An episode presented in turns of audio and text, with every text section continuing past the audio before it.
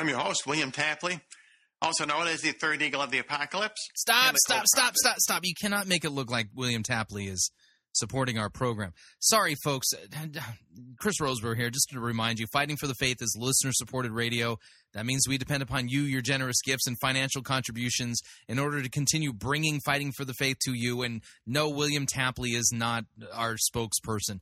Uh, if you don't already support us financially, you can do so by visiting our website, fighting for the faith dot com. When you get there, you'll see two friendly yellow buttons. One says donate, the other says join our crew. And when you join our crew, you're signing up to automatically contribute six dollars and ninety-five cents to the ongoing work and mission of Fighting for the Faith and Pirate Christian Radio. And, of course, if you would like to specify the amount that you would like to contribute, you can do so by clicking on the donate button, or you can make your gift payable to Fighting for the Faith and send it to Post Office Box five oh eight, Fishers, Indiana, zip code four six zero three eight.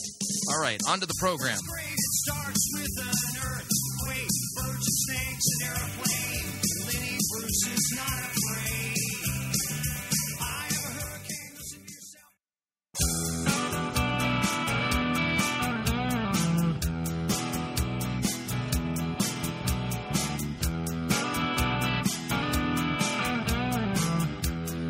It's time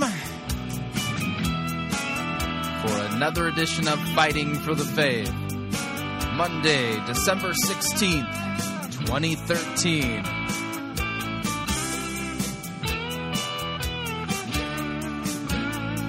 Now, this will be our final broadcast week prior to the Christmas break.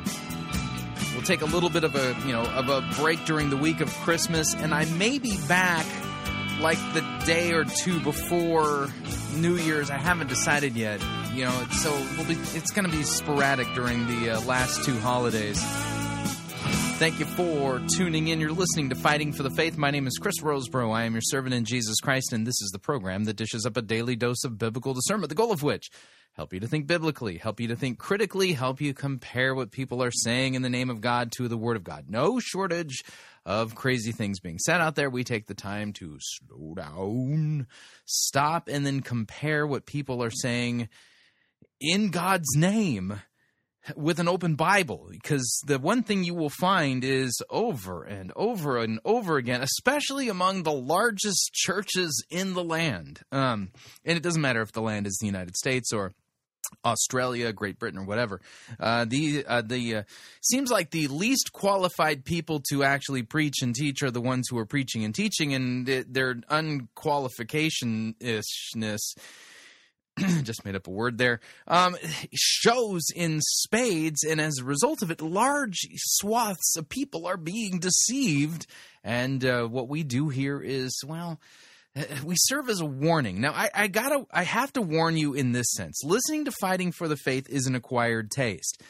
What we do here, um, we do try to, well, how do I put this? We do try to mix some humor into what we're doing, but understand that everything that we t- try at least to put some humor into it, it's deadly serious, even though it's crazy and bizarre. And it's one of those things where, um, you know, from time to time I get, you know, I get an email from somebody who will say, you know, I would take your um, show more seriously if you did this or if you didn't do that. And see, the point is, is that I don't take false teaching or teachers seriously. I don't respect them. I don't grant them, um, you know, how do they put it, you know, courtesy or professional courtesy or anything like that. They're not theologians. They're not preachers. They are, they are wolves and they are twisters of God's word. And so because we throw in a humorous element from time to time, if you're new to this program, listening to this program is the equivalent of a theological large bucket of ice water being splashed on your face. And the idea here is not to splash it on your face and go, no, it's to splash it on your face so that you sit there and go, and, and, and, and you wake up. Because false doctrine is not a secondary issue in Christianity, okay? It always amazes me, always amazes me that somebody will sit there and go, oh, you know, uh, that Chris Roseborough, you know, he he gets all bent out of shape on secondary issues. It's, you know, it's a secondary issue as to whether or not, you know, you can preach about time management and stuff like that. No, no, no, you know, and this is the way they talk. No, no, no.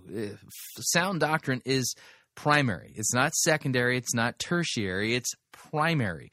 And if somebody is going to church and getting a steady diet of twisted words uh, from God's word, they're not being rightly taught it, law and gospel are not being properly distinguished, um, it, it ceases to be It, it, anything even remotely a, approaching, you know, like a secondary issue becomes primary, because this is the stuff that undermines the gospel.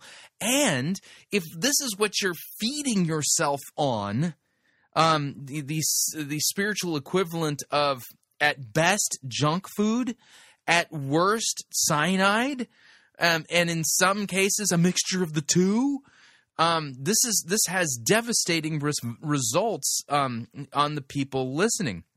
And those people who've listened to Fighting for the Faith and have come out of these churches uh, where God's word is being twisted and have found churches where the pastors are actually pastors and they preach the word of God, they rightly distinguish law and gospel, and they preach the gospel to Christians, who would have thunk, um, they'll, they'll be the first to tell you that um, that...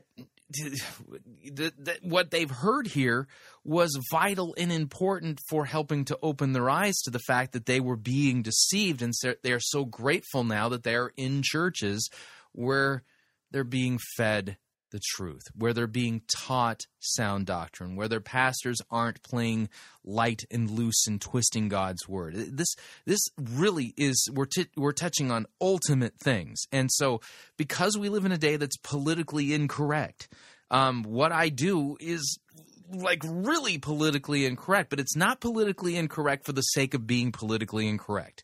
Um, you know, it's, you know... You think of an example of what does it sound like to be politically incorrect for the sake of being politically incorrect? It, it's kind of like that statement that somebody put together years ago, you know, trying to find the ultimate politically incorrect statement. And I think it was like "Club the Baby Seals for Jesus" or something like that. You know, you, you, you, you see, hear something like that, and you just, oh, you cringe. That's not what we're doing here. And listen, I get a lot of critical email, and I don't mind that. I don't mind that at all. In fact, what I find interesting is that when I go through my email, and I, by the way, I do read my email. I, I want you all to know that. If you send me an email, don't think I don't read it. I don't have the ability to respond to all of it. Um, I, it's just physically impossible for me to do that. Um, but I do read my emails. So if you send me an email and, you know, you have something critical to say, I actually read it, you know, and you, I, I don't run away from it or anything like that. So if you're thinking, you know, I feel like when I send Chris an email, it goes into the abyss. Yeah, I understand that. It's just because um, when you hit the send button, it ends up in my email box, and then I read it. And I some emails – I mean, if you ever get a response from me, that's kind of like a lightning strike. Probably the best way to put it. And we haven't been reading a lot of emails on air. It's just because of, you know, what I believe is the importance of actually dealing with some of the bigger issues. But, you know, from time to time, if, if a super critical question comes up that touches on something that we're covering here on the program, I will uh, try to weave those emails in. Of course, uh, the occasional Pastor Gervais Nicholas Edward Charmley emails, those uh, those always rise to the top because he always has some salient things to add to the, the program. But all of that being said, um, if you were to if you were to look at my emails, there's a fascinating history, okay? In my critical emails, the critical emails begin usually with these words. I think you're the most arrogant, conceited, hateful, spiteful weasel of a man kind of thing. You know, and, and, and you know, I, I get a lot of that. Okay. All right. No, no problem. I get it. You know, I, I understand I've hit a nerve, and some of the things I said, or maybe the way I said it, you know, has set you off. That's not a bad spot to be in, by the way. Okay. Uh, at least I got you thinking. Okay. But then I got a whole other set of emails, and they usually start like this. I used to think that you were the most conceited, hateful, spiteful weasel of a man. But then I started started actually looking up the Bible verses to prove you wrong and found that what you were saying to me was true. Yeah, that so and I get a lot of those emails. And it seems like more and more and more I get those emails from people. I get those I get messages from people on Facebook thanking me. And and a lot of, you know, I remember a few years ago I received an email from a gentleman who is who is now a Bible translator out in, you know, West Africa, you know. And uh, it, it, it and it, it was really fascinating. And you know, his email ex- uh, to me started with, "You and I have had many discussions and many debates and many arguments." I'm thinking, okay, clearly uh, my e- my program provided. A, you know, he decided to argue with me, which is great. If what I'm saying to you has got you angry, oh, good, good. You know, that's what happens when the theological cold bucket of water, ice water, ends up in your face. You might get angry. Stay with it, though. Stay with it, okay? If you're angry, here's my challenge to you. Prove me wrong. Prove me wrong from God's word.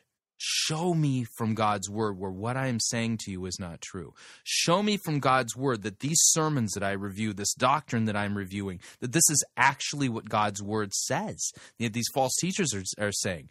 You know, and you'll see that what I'm telling you is the truth. What I'm speaking to you is true. And keep in mind, like I said, I will not show professional courtesy to a false teacher. I can't do it. I can't do it. In fact, there's even biblical precedent not to do it. Now, let me give you an example. If you're familiar with the Old Testament, uh, the people of Israel fell into idolatry, and one of the things they did is they worshipped a false god. Okay, one of the false, and there were many false gods that they worshipped, but one in particular, um, you will read it in your Bible whenever you come across the word Molech. Okay, now if you're familiar with the, the deity, false god uh, Molech, Molech, you know the, the the cult of Molech included child sacrifice.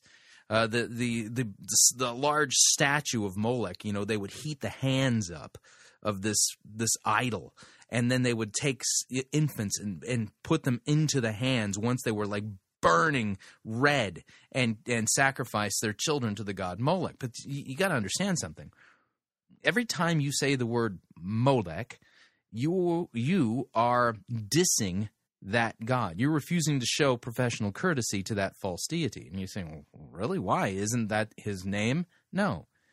His name in the ancient world by his followers was Melech. Melech means king. Mm-hmm. Melech means king. Molech is the Hebrew word for shame.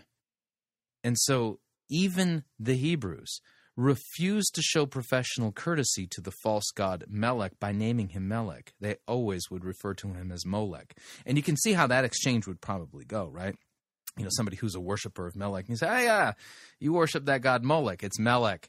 Yeah, Molech. Oh, that's terrible. I can't believe that you are so evil and wicked that you would sacrifice your children to Molech. It's Melech, you fool. Stop doing that. No, it's not. It's not Melech. It's Molech. It, it, it is absolutely shameful. You see how, the, you know, how it goes.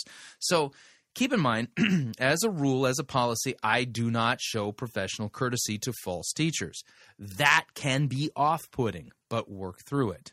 Because if you take the time to actually compare what I'm saying, God's word says, to what God's word says, you'll see that what I'm telling you is the truth. And my warnings really are to open your eyes and save you. That's the idea. All right, let's talk about what we're going to do on today's episode of Fighting for the Faith. I probably have got too much that I, I'm going to try to get to today, so I don't think I'm going to get to all of this. But um, in fact, it, the hard part for today's program was deciding on an order for the different things that we're going to be talking about. Now, um, uh, Paula Coyle actually put a link up on my Facebook wall today that I thought was interesting. Uh, we've been talking a lot lately about the evangelical industrial complex and the rise of celebrity pastors. Well, it turns out um, that the Out of Ur blog, which I think is associated with uh, Christianity Today, yeah, it is. I'm looking at their website. Uh, back in February of twenty twelve, put out an article called The Evangelical Industrial Complex and the Rise of Celebrity Pastors. No joke, it, they did. And so I'm going to actually end up uh, uh, reading this. In fact, we're probably going to lead off with that, um, and then we'll take a break. When we come back, we've got a Stephen Furtick update and a Rick Warren update. Um, now, last week I wanted to get to this Rick Warren thing. We're going to have a Rick Warren twin spin, if you would. And uh, what we will do is um, is there are two things I want to talk about uh, regarding Rick Warren. Number one is, what is Rick Warren's presupposition when it comes to what constitutes a, quote, healthy church? Um, it, that's, there's a primary premise, if you would, behind purpose-drivenism, and yes, yes I'm trying to do an alliteration here. Um, there's a primary pre- premise of purpose-drivenism that I think needs to be challenged, and you'll hear it in this, you know, this brief little soundbite that I'm going to play for you uh, from a recent video posted. Uh, re, uh, well, not too long ago, uh, posted video uh, with Rick Warren. I think uh, Rick Blaney is the guy who's um, interviewing him. We'll we'll we'll get that all right when we get to the the post. So we'll, so we'll take a look at that, and then we'll also listen to uh, audio from Rick Warren's latest appearance um, on television. He was on the Doctor Oz program, shilling the um, the Daniel Plan book. And as much as I am so over the Daniel Plan, because that's like so twenty twelve, uh, they've made it into a book. Zondervan has covered, uh, has published it.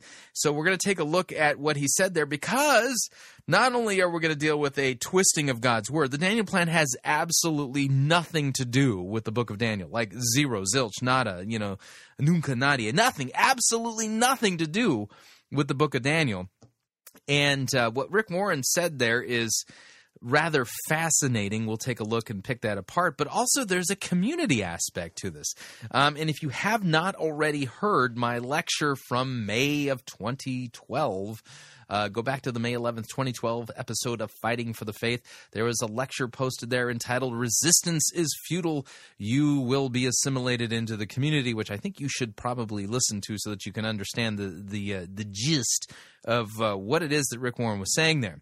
So we're going to go ahead and dive into the program proper. And since we're going to start off with a news story, you know, albeit from like February of twenty twelve, it's like super important uh, as of today, especially in light of the Mark Driscoll uh, fiasco.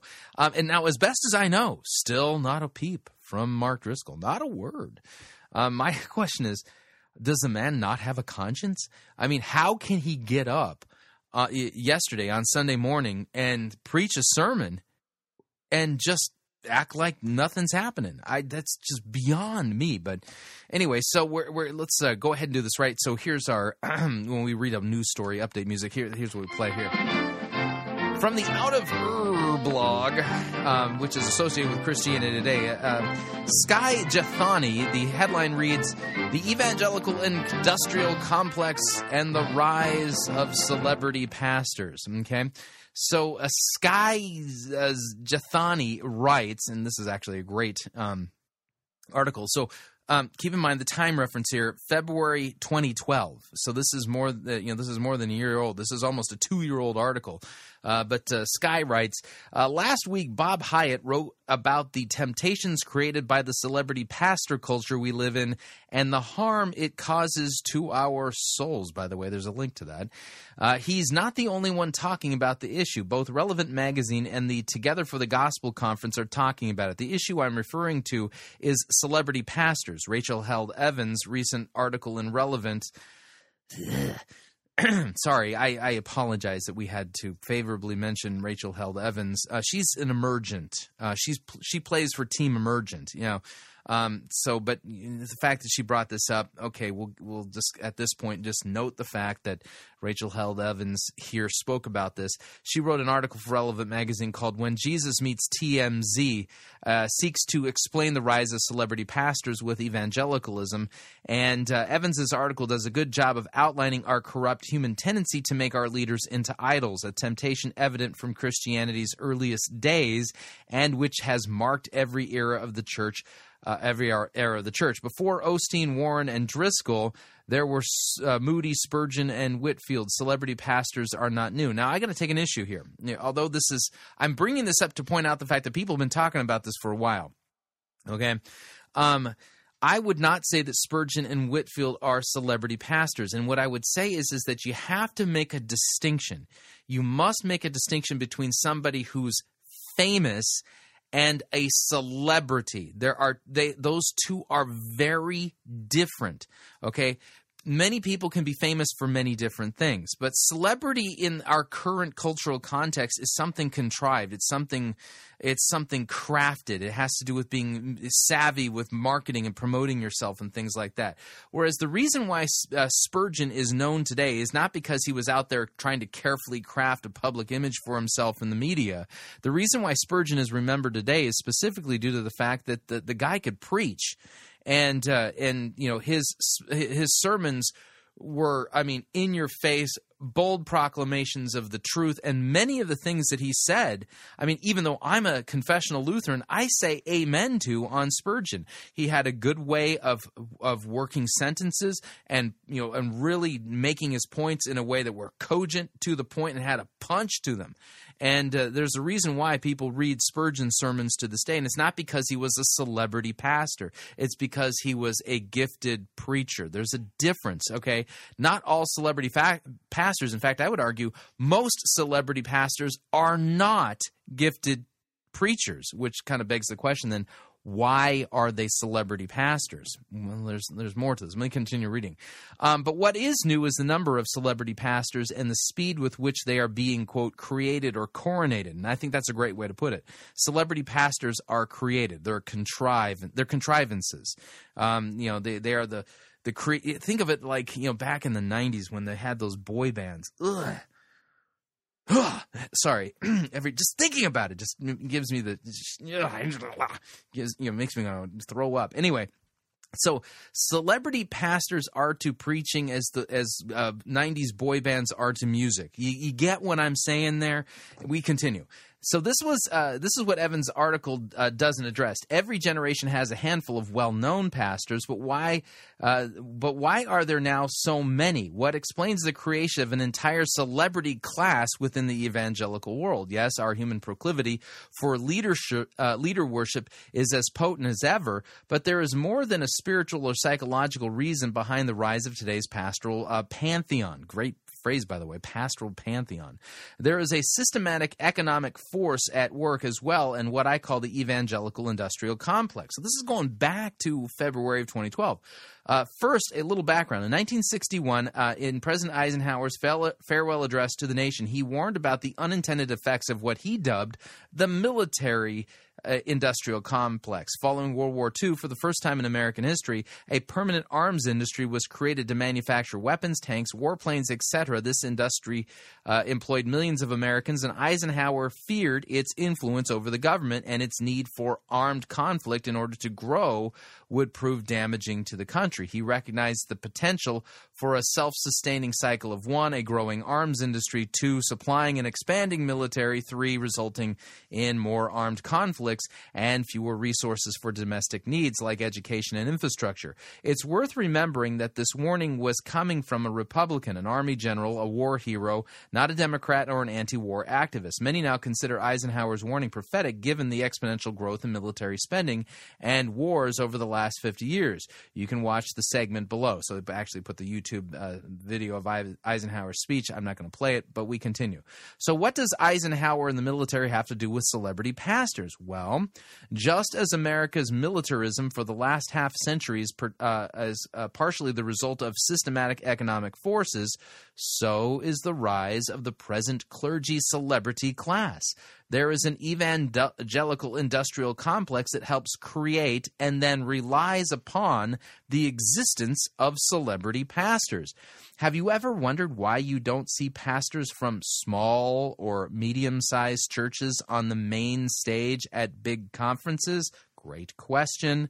Um, or why most of the best-selling Christian authors are mega church leaders? Here's one possibility. Uh, the one people like to believe.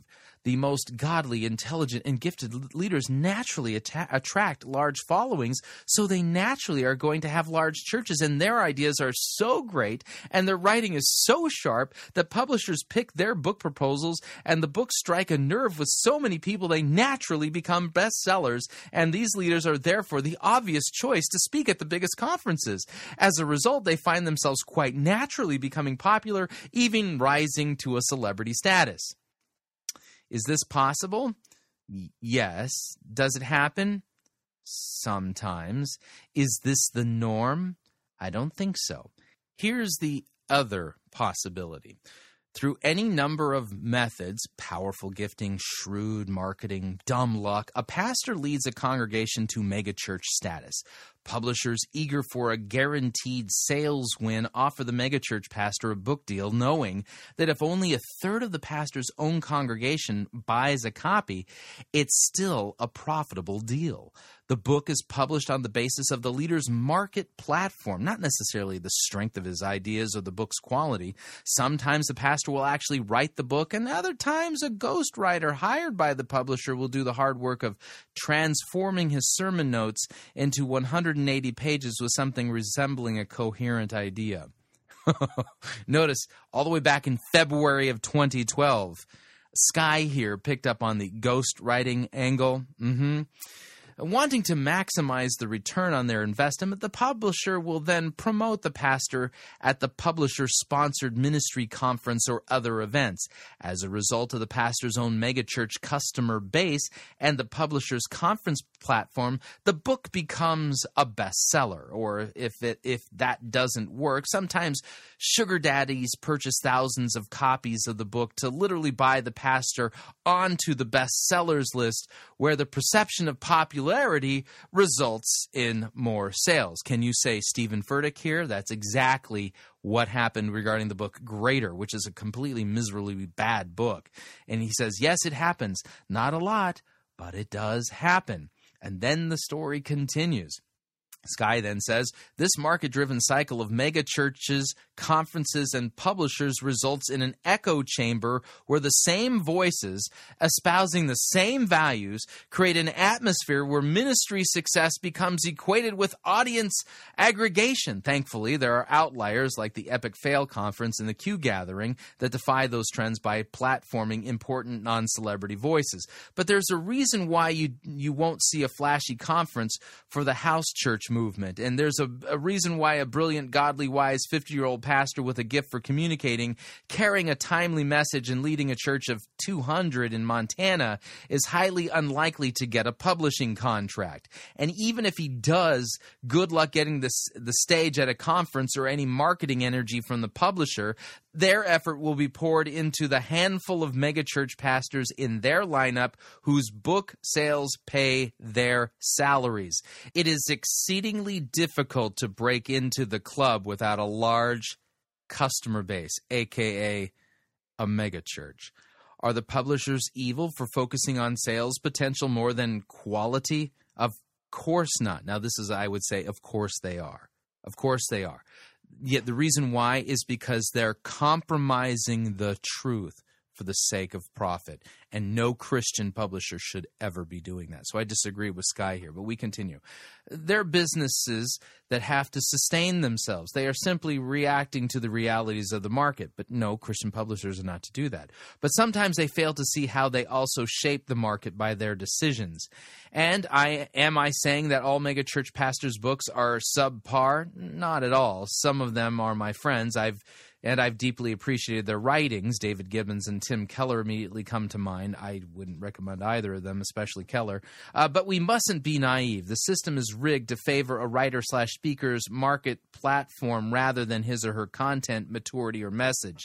Yes, there are exceptions, but they generally prove the rule, and we have all been to ministry conferences where we've scratched our heads wondering why that Yahoo is on the platform. Oh, yeah, he's got a big church and a book to sell, just like the guy before him and the one before him. It's a system that rewards sizzle, whether or not there's any stake. Consider the scale of the evangelical industrial complex that survives by per, uh, perpetuating the system. The Christian Booksellers Association, representing one thousand seven hundred Christian so- stores, sells four point six three billion dollars worth of merchandise a year, and that doesn't count retailers like Amazon and Walmart. Some estimate the total evangelical market to be over seven billion dollars a year. Evangelicalism is a very, very large business. That's why I call it an industrial complex. And this massive market has grown in conjunction with the rise of megachurches since the nineteen seventies.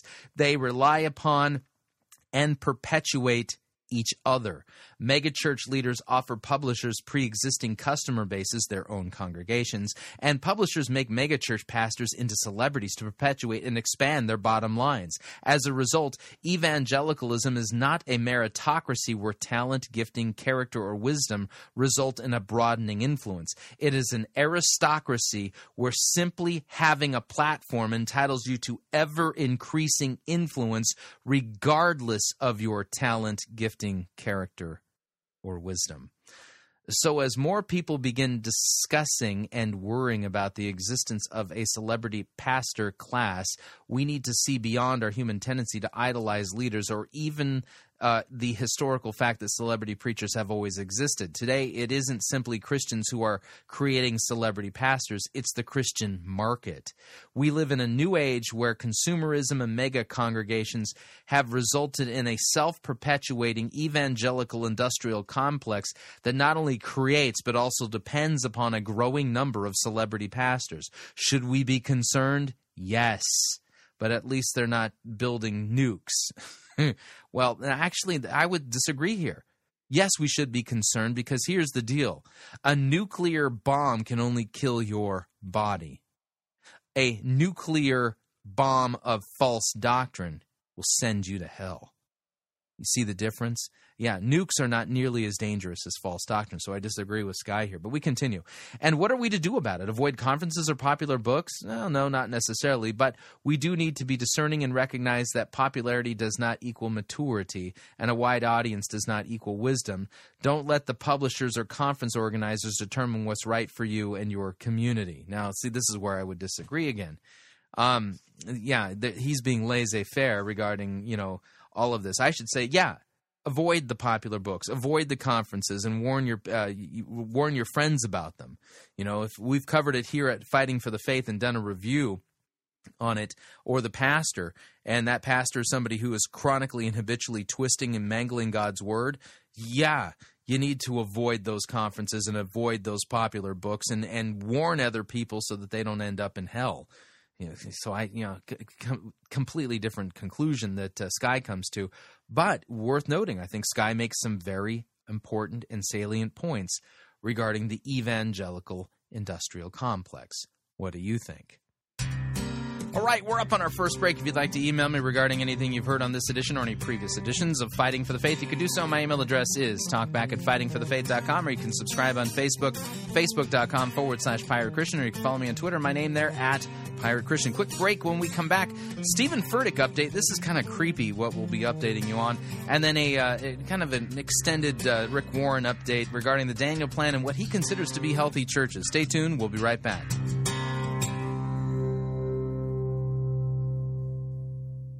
Broadcasting our pirate signal into the matrix created by the evangelical industrial complex. You're listening to Fighting for the Faith. You're listening to Pirate Christian Radio. We'll be taking your false doctrine now.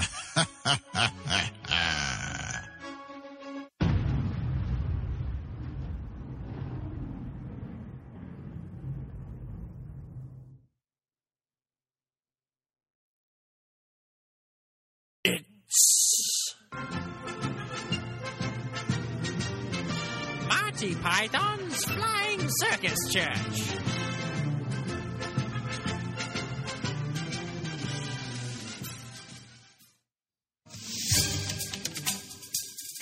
Let's face it, it's a visual age, and the old Bible is impractical and irrelevant, but that shouldn't hamper your spiritual growth. If you're tired of all those words like atonement, sin, justification, and all that deep stuff about God, look no further. Announcing The Massage, a new Bible version that puts you and your personal needs central.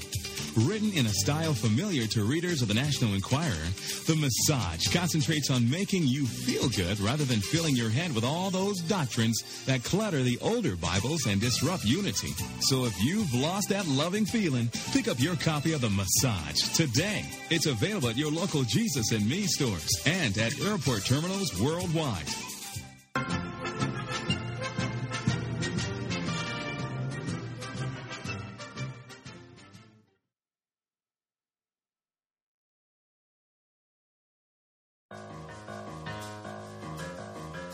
The holiday travel season is now upon us. It came out of nowhere, didn't it? But listen, despite the fact that it comes up so quick, the last thing you want to do is pay more for airfare, hotel rooms, or rental cars than you need to. That's why you want to utilize Pirate Christian Radio's longtime featured advertiser, Cheapo Air, for all of your holiday travel needs.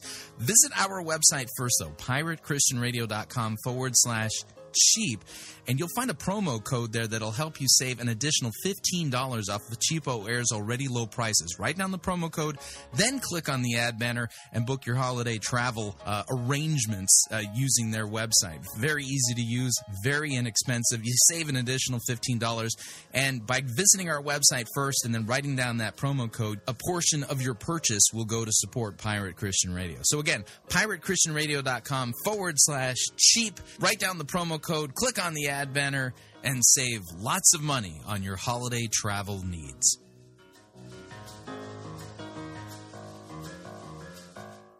Yeah!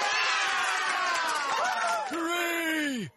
That was a great happy birthday song. Okay, Charlie, time to open up your presents. All right, Grandpa. Uh, let's see what we have here. Oh, yay! I've always wanted two tin cans and a string. It's one of those communicated devicey thingies. Now you can talk to your friends over long. Oh.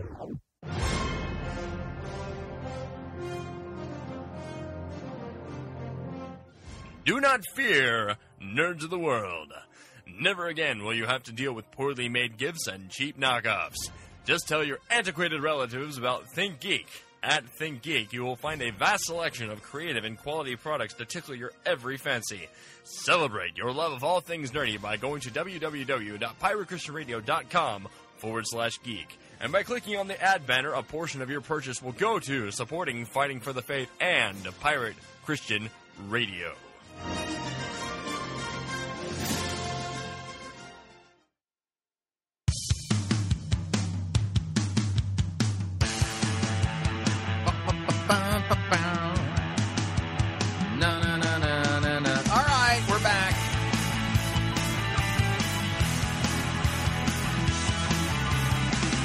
Warning, listening to Fighting for the Faith could cause you to become supremely dissatisfied with the schlocky, bad doctrinal books put out by megachurch pastors in the evangelical industrial complex.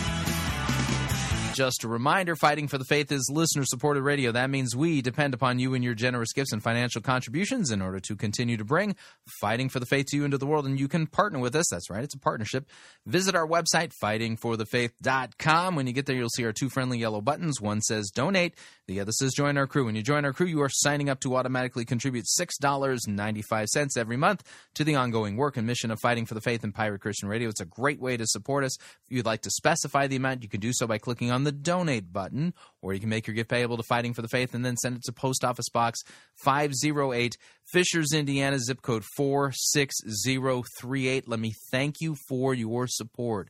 We cannot do what we are doing here without it. And uh, just a reminder, we are still in the middle of our Christmas bake sale. If you have not uh, taken a look at our bake sale and uh, and uh, perused or even purchased some of the items created by my mother-in-law. That's right, my mother-in-law helps us raise the funds that we need to uh, broadcast here at Fighting for the Faith. Hey, listen, we we run a tight ship here. You, you know you know what I'm saying here? So, um, you know, visit fighting for the faith dot com. When you get there, look at the top of the page. You'll see the word bake sale. Click on that, and you can Uh, take a look at uh, what we're offering this year to uh, as our bake sale items to help us make budget for twenty thirteen. And again, thank you, thank you, thank you for your support. We cannot do what we are doing here without it. All right, moving along, we have a Stephen Furtick update, which requires us to do this.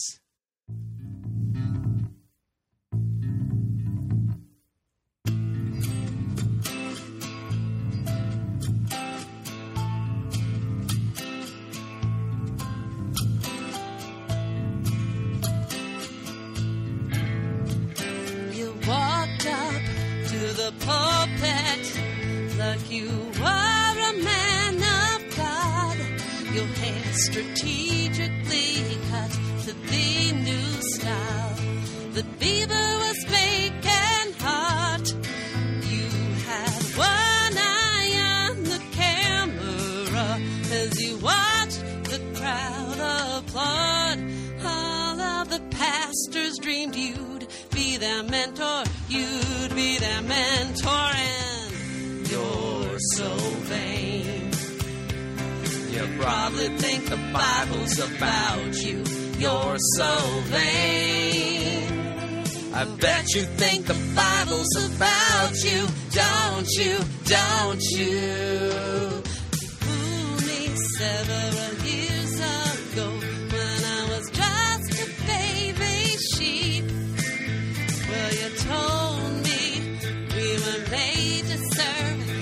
My time was all you'd need, but you twisted up the Bible so no one else had said a peep.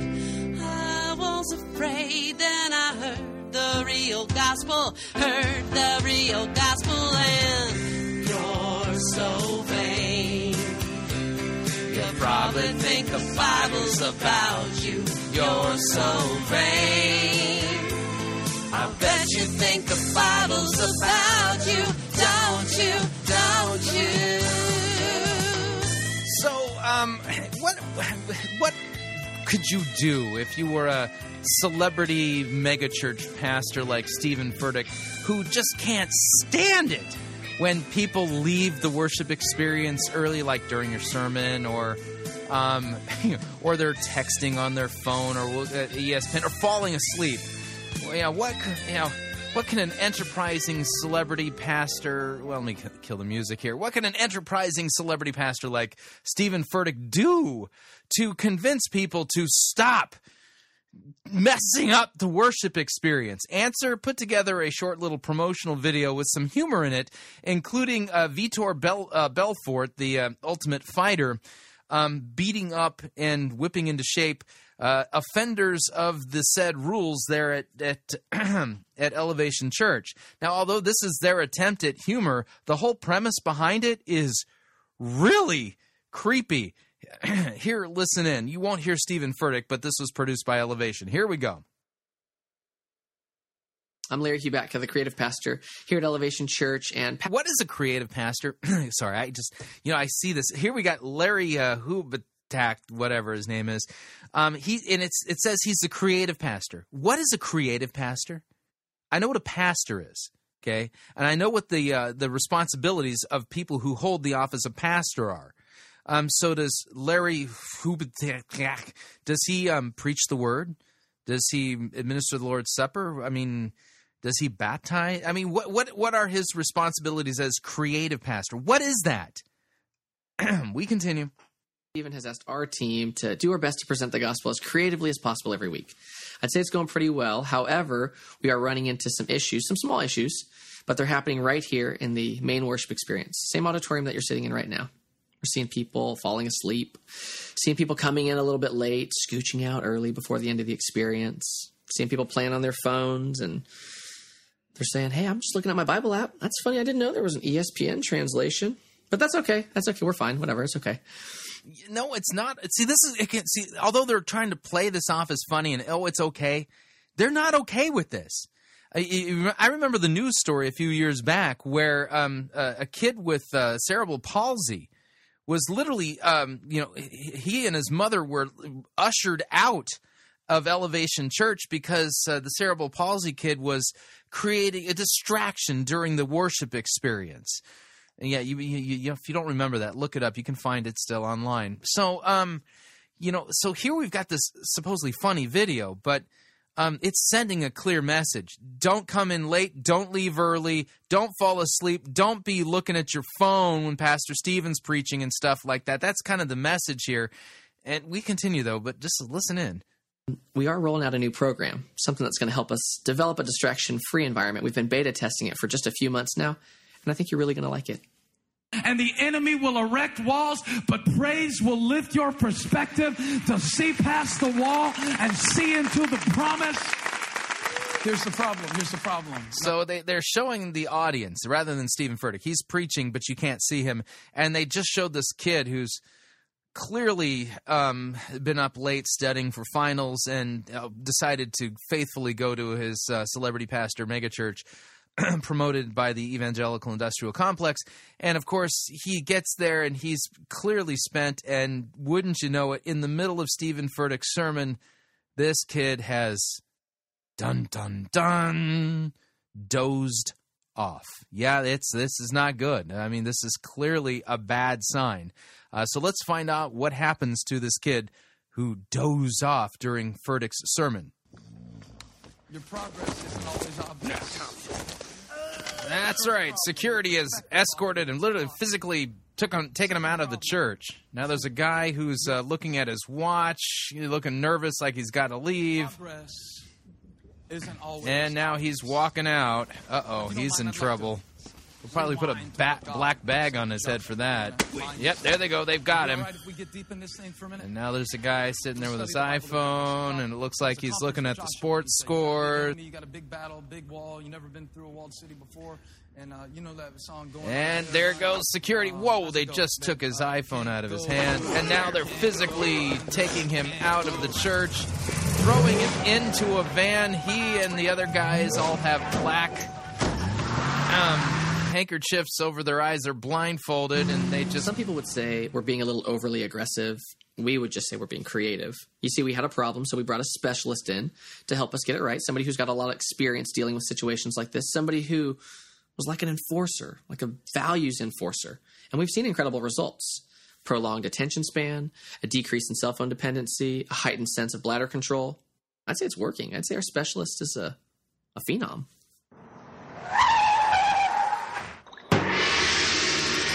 And the men are taking off their blindfolds, and they are now in a cage uh, arena. Welcome to Vitor's house. I crush men's bones. Yeah, now for the uh, mandatory fighting montage with Vitor, you know, crushing men's bones for real in real fights.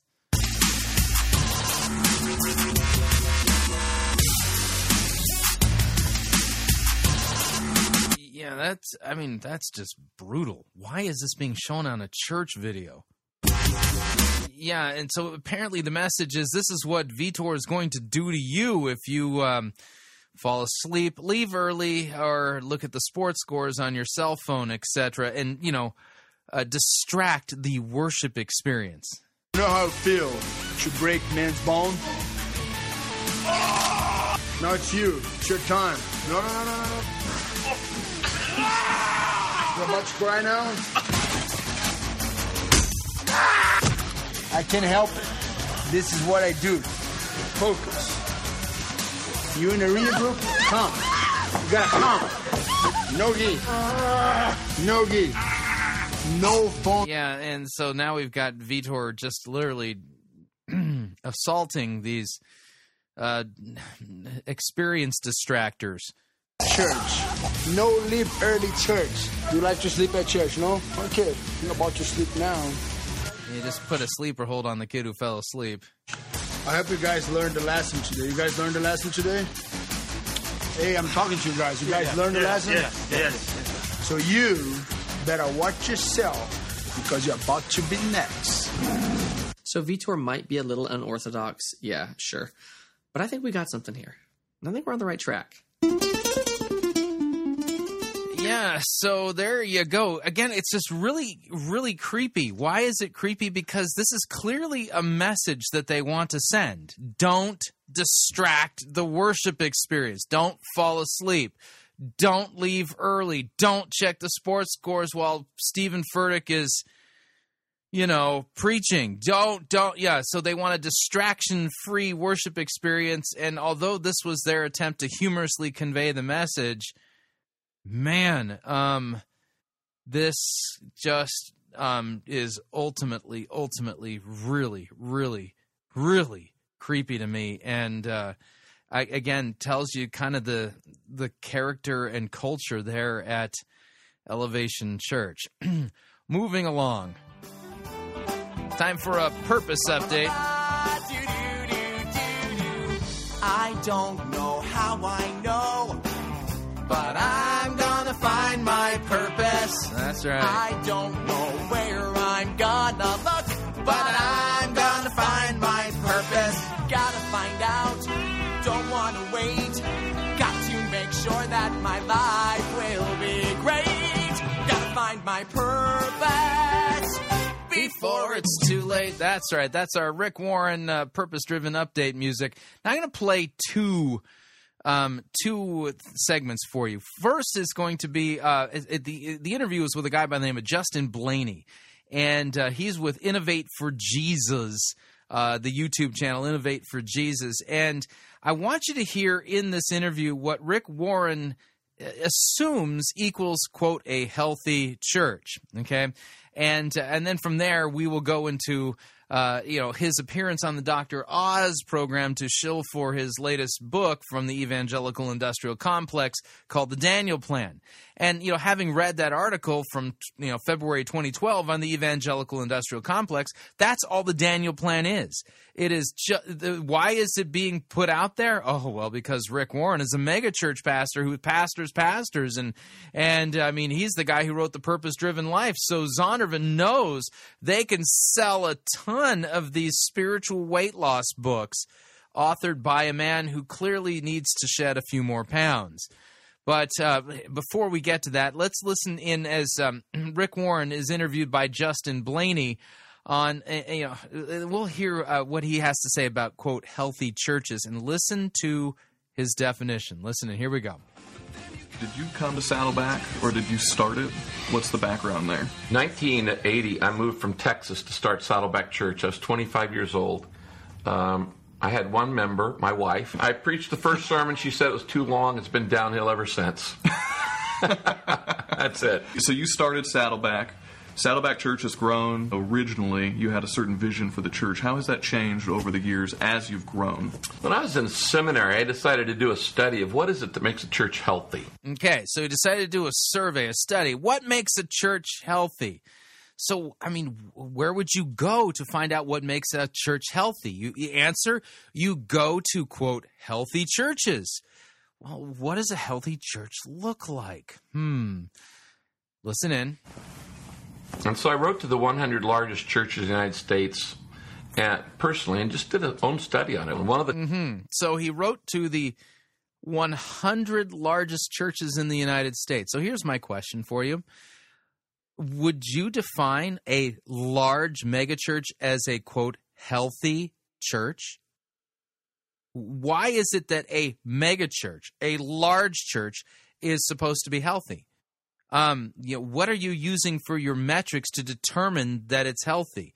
Just because it's large doesn't mean the growth is positive or healthy growth. It could be cancerous growth. And what I mean by that is that over and over again here at Fighting for the Faith, we review sermons from the largest churches in the United States and around the world. And what we find from the what's being taught from the pulpit is absolute, uh, again, you know, best case scenario, it's junk food. Worst case scenario, scenario, it's cyanide. And in some cases, it's a mixture of the two.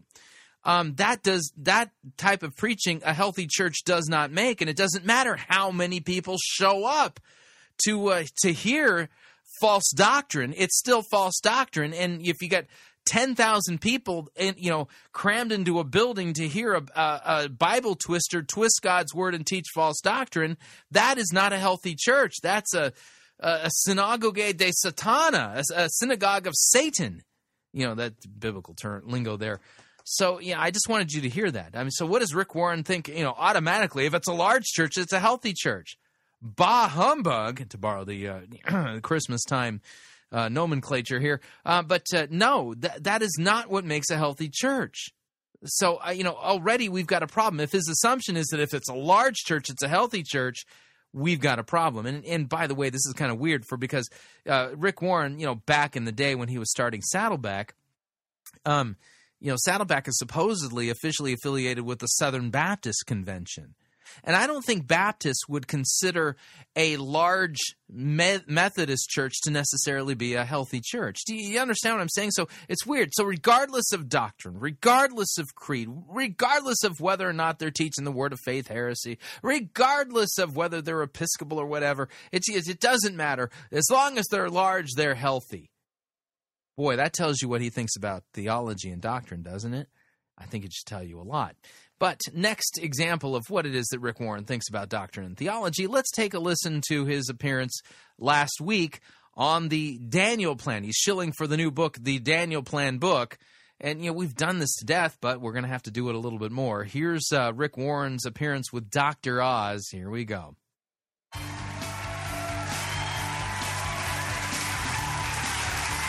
It's time for the most important part of the Daniel Plan to lose weight, the spirit. So we've talked about diets a lot in the show. You all know that. This is the first show we have ever done that includes God or a higher being mm. as part of the plan. So I want to patch. Yeah, so apparently God or a higher being can help you with your weight loss. Th- is it me, or does it sound like using God, you know, as a means to an end? We're going to come help us with this. Sure.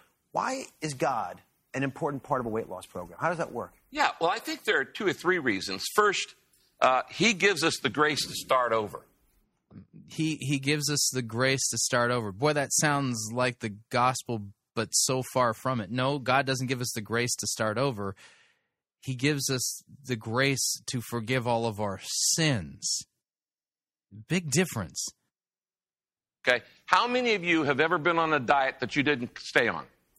Everybody. Okay. Right. Everybody. All right. That's right. And, and so you feel you feel bad about it. You feel guilty about it. This is not guilt-driven. It's not fear-driven, it's faith-driven. Faith in what? Faith in who for what? And God gives us the grace to start over. It's like when uh, my child running the race stumbles in the race. I don't say, oh, you bad kid. I say, get up. I know you can do it. You can keep going. So we're talking about the, you know, let's, let's just speak it out here, okay? Uh, there are a lot of people who are overweight because of the sin of gluttony. And God... Yeah, just is there cheering him on, going, come on, I know you've fallen down. I know you can get up. What was Jesus hanging on the cross then for? You understand what I'm saying? And this is the way God says to us, I know you can do it. Get up again. I, I know you can do it. Get up again. What passage of the Bible says that? And, and keep going. So he gives us grace. Then he gives us motivation. So grace is God saying, get up. I know you can do it this time. That's not grace. Now... Uh, I mean, talk about turning Jesus into a life coach. I mean, this is the quintessential example of that. As a pastor, see, I believe God made my body. Jesus paid for my body. God's spirit lives in my body. Then I better take care of it. We've all heard the phrase, your body is the temple of God. We've all heard that phrase. Well, then I better give him a clean temple. And then he gives me the power to keep going. There's a big difference between willpower and God power. Most diets don't work because they're totally based on willpower. They're based on trying, not trusting. Then how do you explain all of the contestants on the um, the the uh, the Biggest Loser over their, what, fourteen, fifteen seasons they've been on the air? How did those people do it? Because not all of them were Christians. I mean, the fact that a lot of the contestants on The Biggest Loser were not only not Christian, I mean, they, they were different religions or complete atheists or other things like that. How did they do it without God power? Give an extra little oomph. Well stated. Well stated. You go ahead and applaud. I know that the folks are... Do you believe that weight loss, like just about any other endeavor, sure. is intricately related to the support we have? In your case, that support group is called the congregation. Absolutely. And, and anybody could... So now we've got God, power, and community. Again, if you have not heard my lecture on Resistance is Fuel, You'll Be Assimilated into the Community, you need to hear it. Uh, May eleventh, twenty twelve episode of Fighting for the Faith. Will we continue? Start a Daniel Plan group. You just need to get two or three people. What we've discovered is that you don't, God wired us that we don't get well on our own. We need each other. Uh, I need you, you need me, we're better together. In the Bible, there's a phrase called one another. It's used fifty-seven times. Yeah, and how many times has the phrase, does the phrase one another in the Bible refer to those who are seeking to lose weight? Hmm. It says love one another, care for one another, encourage one another, pray for one another, support one another, help one another. This is the mutual ministry of encouragement. And this is the difference than willpower. If I, uh, there are two ways to change. If I, if I've got a, a boat and it's heading north on a, on a lake, and the and the autopilot says head north, I got two ways to change it. Grab the steering wheel, force it to go the opposite way, and go south. The whole time I'm under tension because I'm by willpower forcing the boat to go not where it actually wants to go. And eventually, what's going to happen is I'm going to let go of the steering wheel, and I'm going to start smoking again. I'm going to go off the diet. I'm going to go back to my bad relationships. I'm going to go back to all these bad habits. The more long-term way to change anything in life, whether it's food, fitness, or anything else. Yeah, notice here that he's going a lot into the community aspect of it, which, by the way, there's nothing wrong with having a support group of people to help you lose weight. Nothing wrong with that at all. In fact, Uh, you know, I am a owner of a Nike fuel band, and I use the Nike running app. And I have listeners who I compete with on the Nike uh, fuel website in both uh, distance on my running every uh, every week, as well as the total number of um, Nike fuel points that I burn. And it definitely helps. There's nothing wrong with that per se. But the, the, again, the, here's the issue. We're dealing with a weight loss book that claims to have the faith factor all dialed in. And Rick Warren talks about, oh, it's important that you have God power. And then and he mentions that. No, no sooner does he mention that. Now we're on to the, the community aspect of it. He's taken a lot longer to explain that point than explaining how the whole God power faith factor thing plays into your weight loss. Why? Because there isn't a single biblical passage that tells you to use God in this way. Not one. And Rick Warren knows that that's not going to hang up, hold up under scrutiny. So he's switching to something that's a lot easier to talk about. You know, the, the importance of having a, a group, an accountability group, a community to help you out here. Mm-hmm. The, again, this just is, ugh, this is horrible. And my question is this: if Rick Warren lived one hundred years ago, which Christian publisher would want to publish his books? Which Christian publisher would be willing to stake their reputation on publishing a book called The Daniel Plan, which claims to have some kind of connection to uh, the book of Daniel, as if it's teaching us some kind of diet plan that we need to employ in our lives so that we can lose weight? There isn't, there wasn't a Christian publisher one hundred years ago who would have touched this with a ten-foot pole.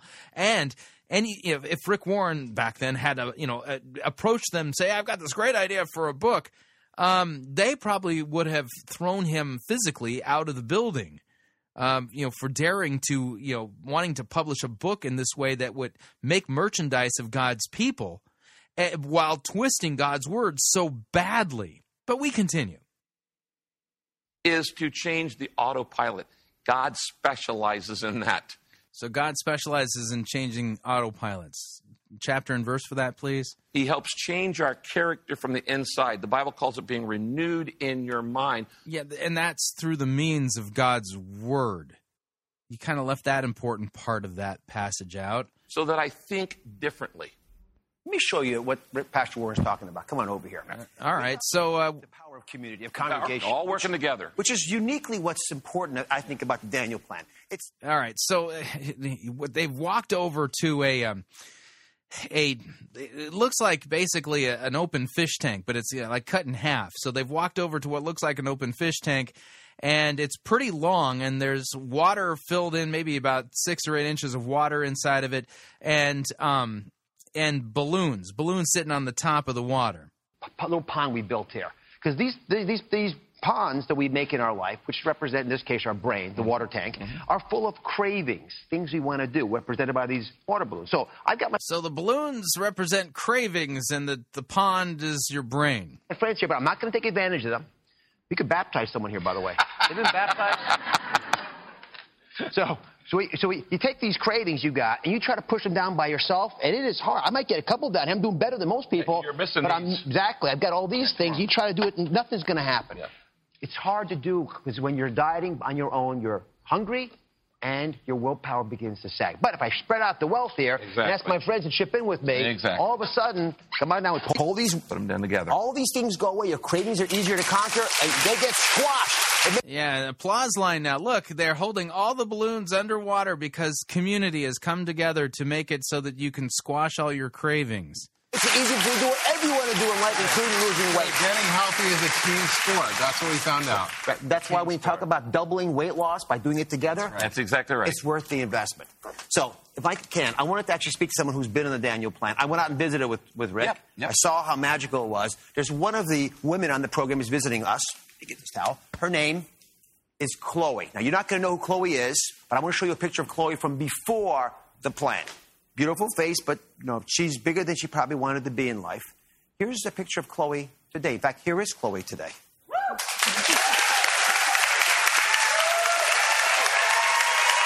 Look, they have a testimonial now. They have results. See, faith plus community plus twisting the book of Daniel produces weight loss results. How how many diet plan books are there out there?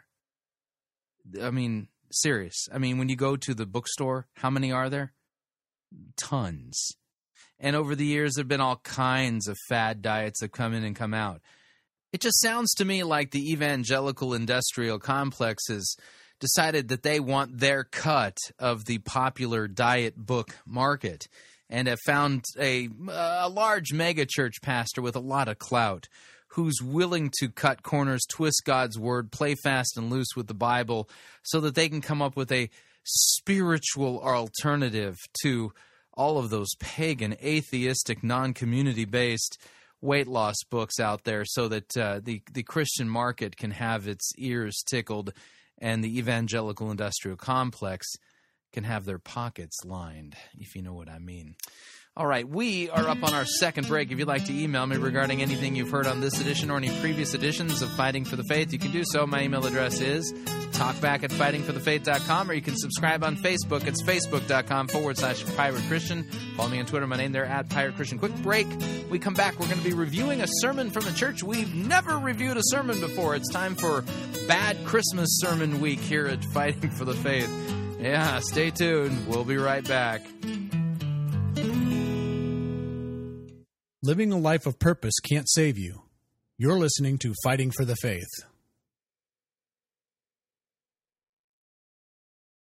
Pirate Christian Radio Theater presents Death of a Salesman. Are ye a salesman? Why, yes, I am. Can I interest you in some...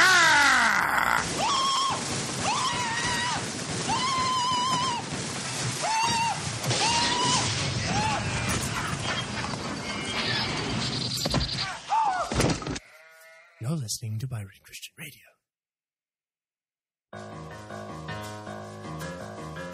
The holiday travel season is now upon us. It came out of nowhere, didn't it? But listen, despite the fact that it comes up so quick, the last thing you want to do is pay more for airfare, hotel rooms, or rental cars than you need to. That's why you want to utilize Pirate Christian Radio's longtime featured advertiser, Cheapo Air, for all of your holiday travel needs. Visit our website first, though, pirate christian radio dot com forward slash cheap, and you'll find a promo code there that'll help you save an additional fifteen dollars off of Cheapo Air's already low prices. Write down the promo code, then click on the ad banner and book your holiday travel uh, arrangements uh, using their website. Very easy to use, very inexpensive. You save an additional fifteen dollars, and by visiting our website first and then writing down that promo code, a portion of your purchase will go to support Pirate Christian Radio. So again, pirate christian radio dot com forward slash cheap. Write down the promo code, click on the ad banner, and save lots of money on your holiday travel needs.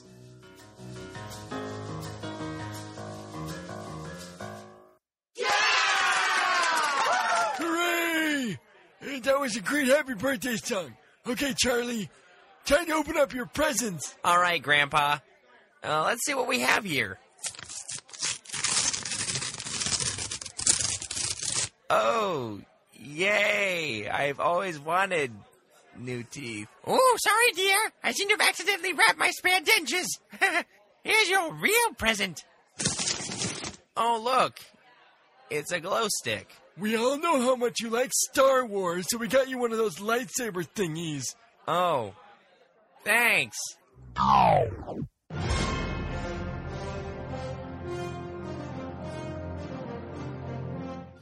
Do not fear, nerds of the world. Never again will you have to deal with poorly made gifts and cheap knockoffs. Just tell your antiquated relatives about Think Geek. At Think Geek, you will find a vast selection of creative and quality products to tickle your every fancy. Celebrate your love of all things nerdy by going to www.piratechristianradio.com forward slash geek. And by clicking on the ad banner, a portion of your purchase will go to supporting Fighting for the Faith and Pirate Christian Radio.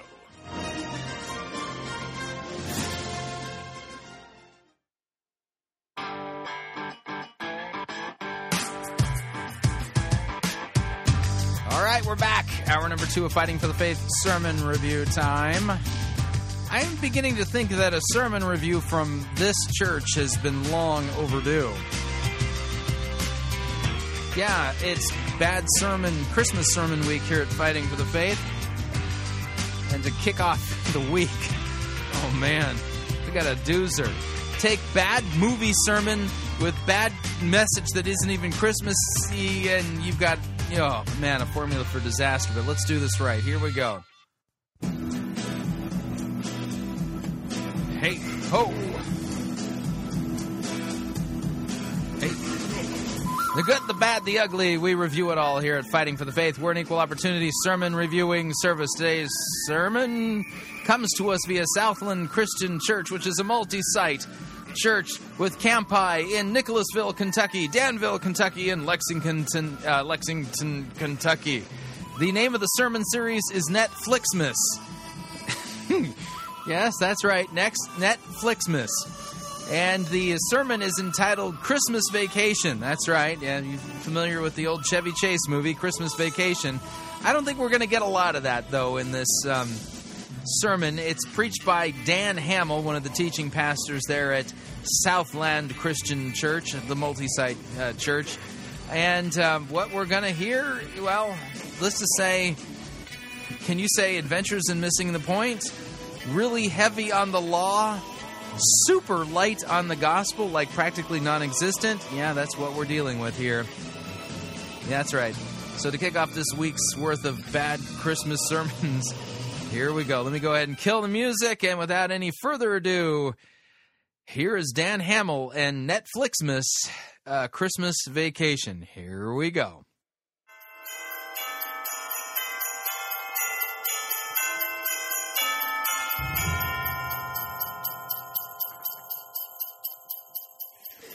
Well, it is good to be here with everyone today. I sure hope you had a phenomenal Thanksgiving with your friends and your family. I know the last couple of days I have eaten a lot of food, I have watched a lot of football, and I spent a lot of time with people. And my best guess is that you have as well. In fact, why don't we actually begin this morning? Take a moment or two, turn to the person next to you at all of our campuses, and uh, tell the person next to you what your favorite part of this Thanksgiving has been.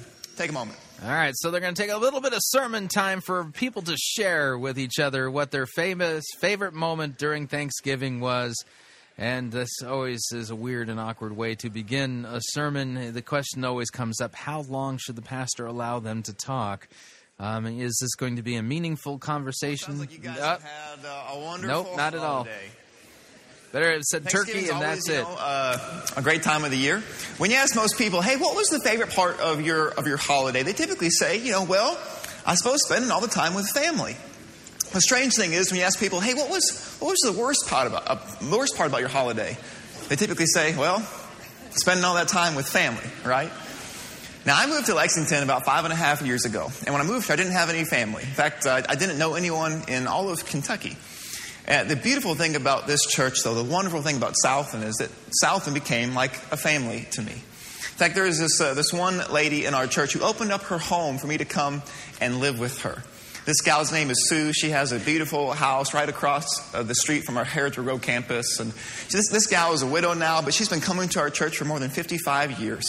And when she found out that our church had a new pastor and this guy didn't have any family, she said, hey, I opened my house and he can come and live with me. He can become a part of my family. And so I was uh, so grateful for that opportunity. I lived there for quite a while until I get kind of established and get kind of situated here in Lexington, and became very good friends with Sue. I'd have some friends after or the first few months of being here. My friends from Missouri would call me up and they'd say, hey, Dan, how do you like Lexington? Hey, Dan, how do you like Southland? How do you like your job? And then they'd ask me the real question that they called about. Have you met any ladies in Lexington? Right? And I'd always, you know, be a little dismissive at first. And then I'd say, well, there is this one lady I've met. She's a, she's a little bit older than me. But she's got a lot of money. Right? And then I'd tell them that we decided to move in together. And occasionally, occasionally I tell them the rest of the story. Uh, one evening, Sue and I were out to eat, and we decided to go to Qdoba. Now, before you before you think, you know, less of me, before you make any judgments, if if uh, Chipotle was closer, we would have gone to Chipotle, all right? But we were on the south side of town, no Chipotle, so we're at Qdoba. We're standing in line. So already we're off to a bad start. Apparently, the, the opening portion of whatever a sermon is at a seeker-driven megachurch, of course, supported, funded, and uh, made popular by the evangelical industrial complex. Uh, the first portion is a stand-up comedy routine. Dan's delivery, you know, his comedic timing is okay, uh, but his job is to preach the word. Uh, haven't gotten there yet. Let's see what happens. Who says, hey, Dan, I want to order my burrito the way that you order your burrito. How do I do that? Now, I knew what she meant. She was talking about getting it in a burrito bowl, okay, not in the tortilla shell. I said, that's easy, Sue. Just tell them you want your burrito to be naked. And uh, she was uncomfortable with that. And when it was uh, her turn to order, she got up to the counter. Uh, she leaned over, and she said, I want my burrito to be undressed, right? Now, I will be, I'll be forever grateful for Sue and for her her kids, and for her grandkids, and for her neighbors, because when I was new to town, they made me feel like I was a part of their family. And everyone wants to feel like they're a part of a family, don't they? I mean, just look at the entertainment that, that was on our T Vs these days. You have people who are keeping up with the Kardashian family, and people who are tuning in to watch Modern Family. Yeah, neither family would I want to be a part of. Um, okay. Wants to follow the Duggar family and the D- Dynasty family. There are even people who are watching Hulk Hogan's family on reality T V. Hulk Hogan's family. There's just there's just something special, something captivating, something alluring about family. And here's what I want to do today. I want to talk about Jesus' family. See, when you flip through the Gospels... You want to do what? Oh, man. This is a Christmas sermon based upon the movie Christmas Vacation from the ne- Netflixmas sermon series? You're going to talk about Jesus' family in this context. Oh, boy, do I feel a Bible twisting coming on. Mm-hmm. Yes, we're going to be listening to some, uh, what? How do, how's the new phrase go? We're going to be hearing some textual harassment going on in this sermon. Read through Matthew, Mark, Luke, and John, these accounts of Jesus' life. There's a number of occasions where Jesus' family shows up and Jesus interacts with his relatives. And what I want to do today is just flip through some of those passages and see what we can't glean from them, what we can't take away from them, and put into practice in our own families this holiday season. So we're going to find relevant family survival, uh, thriving principles from from these stories you're going to tell us. Oh, boy. Plan. So let's begin with the first observation that stands out to me most, okay? First observation is that Jesus came from an imperfect family. Jesus came from an imperfect family. And, guys, this is something you see. Yeah, um, Jesus' genealogy is in Matthew chapter one, and there, uh, every single one of those folks in there, they all be sinners. Yeah, that's true. Even the great, um, the great patriarchs, you know, who were who had faith in the coming Messiah, Jesus, um, even they were all racked with sin. So, yeah, every human being is born into a quote imperfect family.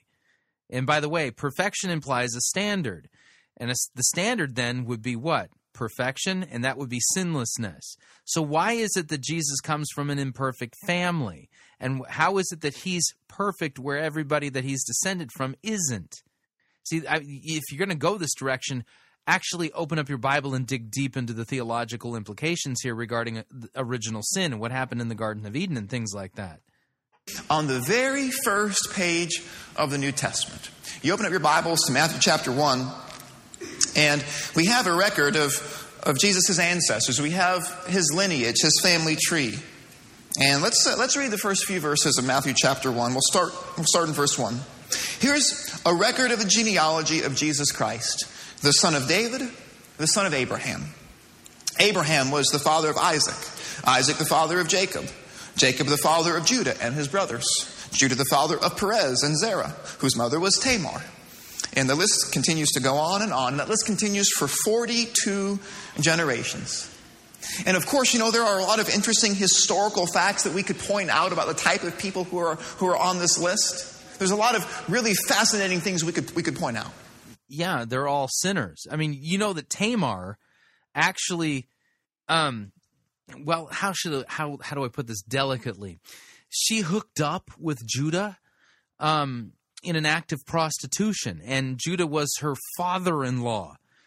Yeah, um, so we got that really interesting thing, and then you know, we go all the way down to Rahab. Rahab, the uh, the the prostitute who survived, um, you know, uh, Jericho. She lived in Jericho. She was a prostitute in Jericho, and she's grafted in. She's like the great grandmother of uh, King David.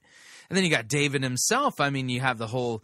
Uh, adultery with Bathsheba, murdering Bathsheba's husband, Uriah the Hittite. I mean, then we could talk about Solomon and how many how many wives did he have? I mean, he makes the Mormons look like upstarts. Um, but every single person in Jesus' genealogy is a sinner. What stands out to me most are the, the genre of people, the type of people who are in Jesus' family tree. I mean, one look at this list and you realize that Jesus did not come from the nice, clean world of middle-class respectability. There are murderers in Jesus' family tree. There are liars and cowards and cheaters in Jesus' family tree. I mean, you look at this list and you realize... And there's rank idolaters in Jesus' family tree. What's your point? That of, of the people that Jesus is related to, there are prostitutes and there are polygamists. There are adulterers and there are idolaters. There is even incest in Jesus' family tree. Now, now, every family has a rogue black sheep or two. Every family has a crazy cousin Eddie or two. But the waywardness and the dysfunction of Jesus' family is almost unparalleled. No, actually, it's not that it's unparalleled. That's all of us. Every single one of us has a family tree that's as bad and spotted as Jesus's family tree because we all go back to the same parents, Adam and Eve. There's a lot of skeletons in Jesus's family closet. There's a lot of baggage for Jesus's family to carry around. He comes from a very imperfect family. And yet, and yet it was still through this imperfect family that God sent his son into the world. Actually, it's for his imperfect family and my imperfect family and your imperfect family. Jesus came to save his people from their sins. He came for them to bear the punishment of all of their sins on the cross. That's why he came. That's why we need a Savior. That's what the Messiah is all about. And you know what that tells me? That tells me that you don't have to have a perfect family for God to use your family. Really? You don't have to have a perfect family for God to use your family? That's the best you can come up with? How about God... I mean, what? Is, by the way, what is the deal with evangelicalism's obsession with God using you?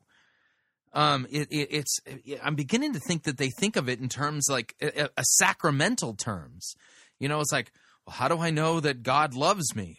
How do I know I'm saved? Well, um, oh, he's using me. Therefore, that proves that I'm saved. I think that's what they're doing here.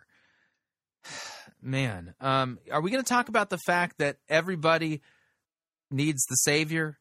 and that Jesus is born of the Virgin Mary, conceived by the Holy Spirit, and he lives a sinless life for us so that we can be forgiven. Is, are you going to get there? You don't have to have a perfect family for God to use your family. Isn't it, isn't that good news for us? Because no matter how... No, the good news is that Christ died for our sins. What is this? Things might seem or appear on the surface. Nobody, not a single person here today, has or comes from a perfect family. I grew up one of five children. I have three older sisters. I'm the... Why do I feel like this next section of the sermon is going to be family group therapy for Pastor Dan? ...in line, and then I have a younger brother. So seven people total in my family. Three older sisters. One bathroom. One bathroom. Sometimes people ask me, hey, Dan, how did, how did you become so patient? And I just roll my eyes and I say, you have no idea, right? No idea. Now, I love my family. And I love my family a lot. But and, and this is a Christmas sermon? Netflixmas. Who's he preaching about? Himself. Are we hearing anything about the virgin-born Son of God? Oh, well, except for the part, well, he comes from an imperfect family. Not a perfect family. Because of a number of things that happened in my family when I was growing up, my parents separated a number of times. My dad would move out of the house, move back in, move out of the house, move back in. And that happened quite a few times. And I don't think I need to tell anyone how difficult of a thing that is to experience during your elementary and middle school years. And not only did not only did the instability of my family result in deep insecurity in my own life, but it impacted my siblings as well. I have a sister who's had a couple children without being married. My younger brother does not believe in Jesus. And by the time I finished college, my parents decided to divorce, and they've called it quits for good. And those things... I mean, they break my heart. And I know whatever wounds or hurt or brokenness there is in your family, I mean, I know those things break your heart too. I mean, these are the things that keep us up at night. These are the things that cause us to shed so many tears. When the people in our own family, when the people we love the most. And all of that is a result of our collective sinful condition, as a result of us being direct descendants of Adam and Eve, born dead in trespasses and sins, at war with God, hating God, hating others. That's a result of sin. I mean, broken families and that type of tragedy that you're hearing Dan talk about, the, the tragedy that occurred in his own life, is a result of sin. And this is why we need a Savior. Are hurting the most. But that's the common story of us all, of us all. No one comes from a perfect family. I remember vividly four years ago at Christmas. I had just bought a house and I had moved in there, and I had three roommates at the time. So there's four of us guys, and on Christmas night we were all around the table sharing a Christmas meal. And we just took turns and we started sharing stories of what our Christmas traditions were when we were growing up. And by the time the last person shared his story, it hit us all for the first time. Not a single one of us came from a family that was still together. All of us in that house came from broken homes. So after dinner, we got up from the dining room. We went into the family room and we got on our knees. And we prayed for our families. We prayed for God to heal our families. We prayed for God to do a miracle in our families. And after praying for our families, we prayed for each other. We prayed for God to heal us. We prayed for God to do a miracle in our lives. We prayed for God to one day give us the strength and the character to write a different story when we start our own families one day. And guys, I'm telling you, God is so faithful. Even now, even now, God is answering many of those prayers. You know, one of the things I'm learning these days is that with God's help, no matter what your family legacy is today, one generation can make all the difference. Okay, so with God's help, no matter what your family legacy is today, one generation can make all the difference. Nope. This is not going to be a good point, and here's the reason why. Is because even if you are brought to penitent faith in Christ for the forgiveness of your sins, um, you're still a sinner. You still have your sinful nature to deal with. The sanctification process is arduous, difficult, and involves a lot of suffering. And um, if you have children, they are going to suffer along with you as you are being sanctified by Christ, oftentimes through the um, difficulty that comes through raising children. And your children, when they are born, they, are, they will be born dead in trespasses and sins. Even in Christian families, even in Christian families, you still have an entire generation of sinners. Yep. The one, the one person that made all the difference in the whole world is the one man who lived the sinless life, and that's Jesus Christ. And it's his birth that we celebrate and remember during the Christmas season. Not our families, but Christ, who adopts us through, you know, through his shed blood on the cross into the family of God. We're redeemed. We're taken off the slave block and adopted into God's family. Oh, please, Dan, please get to that. Isn't that good news? No matter what your family legacy was that you inherited, no matter what it is today, with God's help, with God's presence, with God's power, one generation can make all the difference. Isn't that, quote, good news? No, it's not. And the fact that the generations that preceded the last two were far more godly than ours proves your thesis to be wrong. America's not getting more righteous, it's getting less, especially as the church isn't doing its job in proclaiming repentance and the forgiveness of sins in Jesus' name. You look at Jesus' life and you see that. One generation changed everything, not just for Jesus' family, but for every family. And the same can be true in your life. The same can be true in your family. In your How? What I mean, what is the parallel between my family and Jesus' family? And that's the first thing that stands out to me about Jesus' family. He came from an imperfect family. The second thing that stands out to me is that Jesus included people in his family. He included people in his family. And I get this from Matthew chapter twelve. So move from chapter one, fast forward to chapter twelve. We're now a little... So we're, we're, it doesn't matter what what's in between these tiny little snippets that he's taking out of context. We're going to skip over all of that so we can make a bigger point, a deeper theological point. Jesus included people in his family.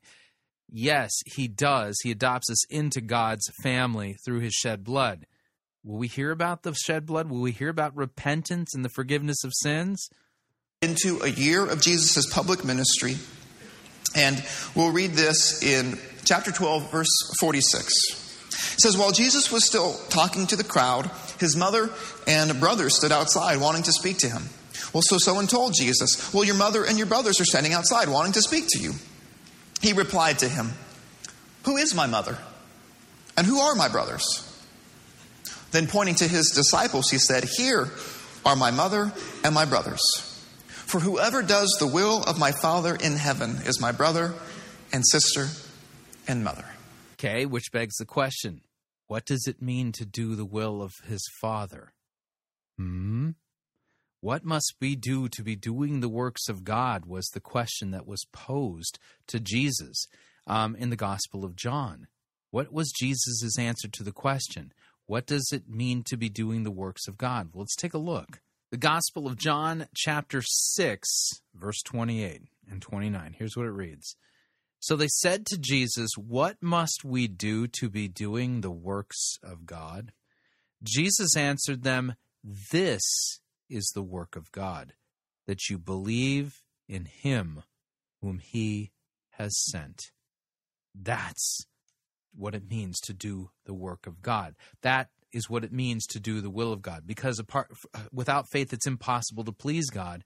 And when you have faith, true faith in Christ, you can't help but do good works. They proceed and, and come out as a result of your faith. So the work of God, ton ergon, the singular work, is to believe in him who the Father has sent.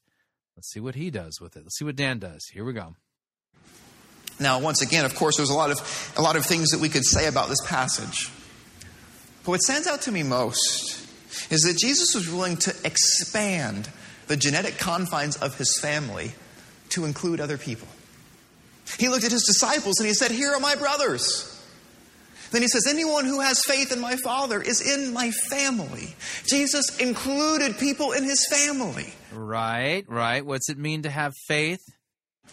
And because of that, because of that, I truly believe that one of the most Christ-like things you can do this holiday season is include people in your family. Oh, man. So this is all just to serve some kind of um, an example that you're supposed to follow. Law, not gospel. One of the most Christ-like things you can do this holiday season is include people in your family. I don't know who that might be. That could be a neighbor down the street, or it could be a coworker from your office. Maybe an international student down on U K's campus, or maybe someone from this church. Could be someone from a nursing home. I mean, I don't know. Anyone who... Just expand your family. Pick some random person and, and include them as part of your family. Have a lot of family in the area. Anyone who might feel lonely. Anyone who doesn't feel like he has a place or she has a place to belong. Why not open up your home and say, this Christmas, you can be a part of my family. Just a few days ago for Thanksgiving, I was over at a family's house from our church. And not just for the holidays, but uh, but every week they invite me over to their house and they make me feel like I'm a part of their family. But it's not just something they do for me. I mean, every week when I come over, they remind me, hey, anyone else you know who doesn't have family in the area, anyone else you know who might need a meal, anyone else you know who just needs to be loved, bring them over with you. Let them feel included. And I think to myself, that's the very thing that Jesus would do. Jesus would always, always be including people in his family. Just a couple weeks ago, I stopped over at their house on a Monday night, somewhat unannounced. I called them as I was driving down Harrodsburg Road, and I said, hey, I don't have dinner plans. Can I just stop in and join you? They said, yeah, come on over. And I stayed longer than expected. The kids had already gone to bed, maybe at ten thirty, and it was maybe eleven thirty or twelve at this point, and we're just in the living room having a, a great conversation. And I realized sometime, like I said, eleven thirty or twelve, it was just the husband and the wife, and then me in the living room. I realized about, about midnight, the husband took a look at his wife and realized that he was not in her periphery. She was just telling me a story, not paying attention. So he reached down to his sock and he snapped off one of those elastic strings from his sock, checked one more time to make sure that his wife wasn't looking. And then he started flossing his teeth with that sock string, right? And I thought, and I thought to myself, that's how you know your family, right? When people will start flossing their teeth with elastic sock strings right in front of you.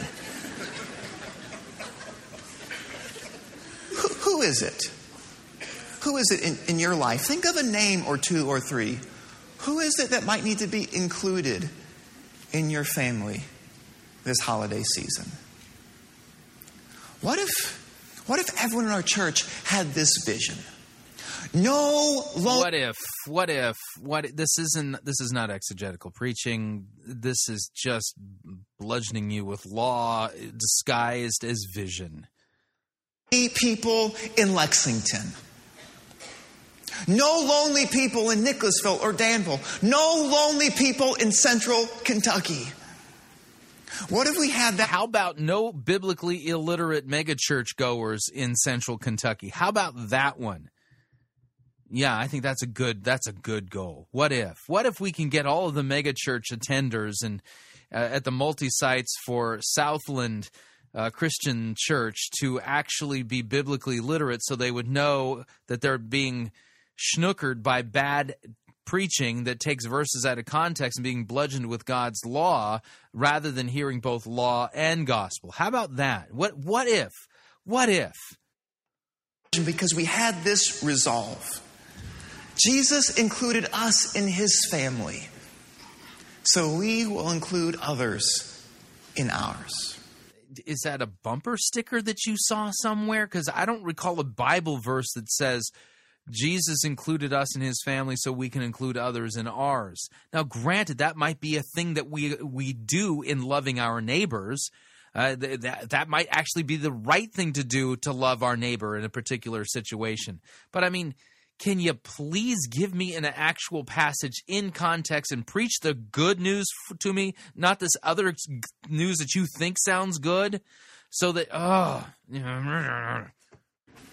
That's one of the things that stands out to me about Jesus' interaction with his family. Came from an imperfect family, included people in his family.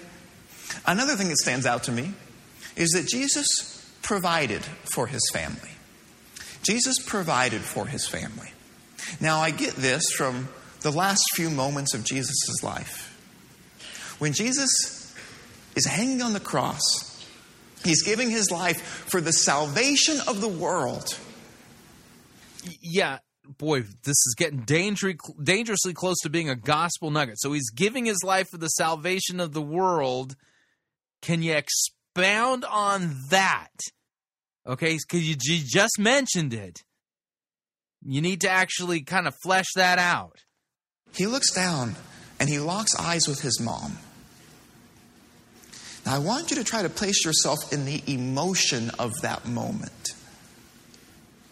I mean, mothers or sons in the room, think about your last few moments on earth together. And that's the scene that we come across in John chapter nineteen. And we read, we read about it starting in verse twenty-six. It says, when Jesus saw his mother there and the disciple whom he loved standing nearby, that's John, the one who writes this account, Jesus said to her, woman, here is your son. And then to the disciple, here is your mother. And from that time on, this disciple took her into his home. Yeah, nope, we're not going to hear about that salvation thing that Jesus was doing on the cross. We're just going to, here's an example for you to follow. You know, Jesus provided for his family. You need to provide for yours too. What was Jesus doing when he said that? Yeah, he was, you know, dying for the sins of the world, but we don't need to talk about that. That's not important.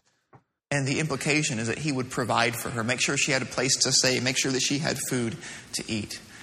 See, even in the last few moments of Jesus' life, he made sure that his mom was provided for. He took care of his family. One of the most important things we can ever do is take care of our families. It's something that Jesus does, and it's something that he calls us to do. Now, yeah, Jesus walked on water too. I'm not supposed to do that now, am I? I mean, I understand that, you know, we listen, we've got a commandment here. Honor your father and mother. It's it's actually found in the Ten Commandments. Are you familiar with it? Jesus is actually still, even on the cross, while he's dying for the sins of the world, still sinless and obeying the will of God and obeying the commandments to honor your father and mother. Can you put it in that context? It might help, because then we can identify it as law and also understand that if we're falling short of it, it's sin, and that what Christ was doing on the cross then is for the forgiveness of that sin, so that we can be brought to repentance and be contrite and sorrowful for falling short and call upon God to forgive us. Here we're just getting some kind of disconnected life principle that he thinks he sees in here without it actually being connected properly to the full counsel of the Word of God so we understand it rightly. Times when we think about provision, we think in terms of financial provision. We make sure that our family has enough stuff. And we're just a couple days off of Black Friday, like the one day of the year where we will spend more money buying stuff for our family than any other day of the year. But biblically speaking, provision is so much more encompassing than just financial. It includes emotional attentiveness. It includes spiritual leadership. Provision is holistic. Just a couple of weeks ago, I met a friend uh, little little south of here. Met, so here we go again, another life story from the life of Dan. Nicholasville, actually. And we decided to take a fishing trip to Barren River Lake. So we met up a little before six a.m. and we drove a couple hours down to the lake to go fishing. And on the way down there, we were having a, a really engaging conversation, but right in the middle of it, he interrupted it to make a phone call. Not a big deal, but he called his mom. They talked for about ten minutes or so. And, and of course, I could only hear his side of the conversation, but it didn't sound like anything of particular importance was being discussed. So I was a little confused as to why the interruption. He hung up the phone eventually, and then he apologized. He said, hey, I didn't mean to interrupt. I, I, I apologize for that. But he said, uh, I call my mom. I call my mom every every morning on my way into work. And I didn't want to miss her today. I said, man, that's, that's no problem. I said, is that something that you've, you've always done? He said, no, it's not. But you know, Dad passed away about uh, about a year and a half ago. And ever since then, it's just been something I've wanted to do. And I thought to myself, that has got to be the godliest way my friend could have ever spent ten minutes of his morning. See, he wasn't just calling to say hi. He was providing for his mom. Yeah, he was obeying the commandment to honor your father and mother. I agree, that's a good work. But all we're getting here is laws and principles to apply without any good news. And Christmas is all about the good news of the Savior being born for us, to save us from our sins. And all of this is just bludgeoning with the law and showing us how we all don't stack up. And you're thinking, man, uh, man, I, I need to do better. Yeah, you, you, well, you're getting a heavy dose of the law. But see, the solution when you fall short is not for you to pull yourself up by your bootstraps, but to get on your knees and ask God to be merciful and forgive you, and then bear fruit in keeping with that repentance. And that requires you to preach the cross. We're not even getting close to that yet. We, well, funny enough, the cross was mentioned, but the whole saving of, you know, dying for the sins of the world thing, that was kind of a side note. You know, the real thing he wanted to key in on was, you know, him providing for his mom. Oy. Jesus took care of his family. And he wants us to take care of our families too. That's something you see all throughout Scripture. But perhaps one of the clearest verses that teaches us this is First Timothy chapter five, verse eight, where the Apostle Paul writes and says, anyone who does not provide for his relatives, and once again, think about providing and provision being encompassing and holistic. Anyone who does not provide for his relatives, especially his immediate family, has denied the faith and is worse than an unbeliever. I mean, that is, that is a strong statement. But it really teaches us that if we desire to honor and please God, if we desire to honor and please God, one of the most important things we could ever do is love and serve our families. Now, again, notice he goes to that Timothy passage. You, you know, the person who doesn't care for his family is, is basically abandoned the faith. Right. Why? Because that's rank sin. It's impenitent sin. There's commandments that make it clear that it is God's will for us to honor our father and mother and care for them. And the solution to sin is the forgiveness of sins. It's the gospel. We're not hearing that. We're just hearing, get to it, get busy, get active. This, I fully recognize that loving your family is not the most exciting ministry you could ever be called to. But it is likely the most important ministry you could ever be called to. I recognize that going to Haiti or going to Africa and working in an orphanage or building some house overseas is really exciting. And it's an important thing to do if we have the opportunity. Guys, but ninety-nine times out of one hundred, it is what you do within the four walls of your house that will make the greatest eternal impact.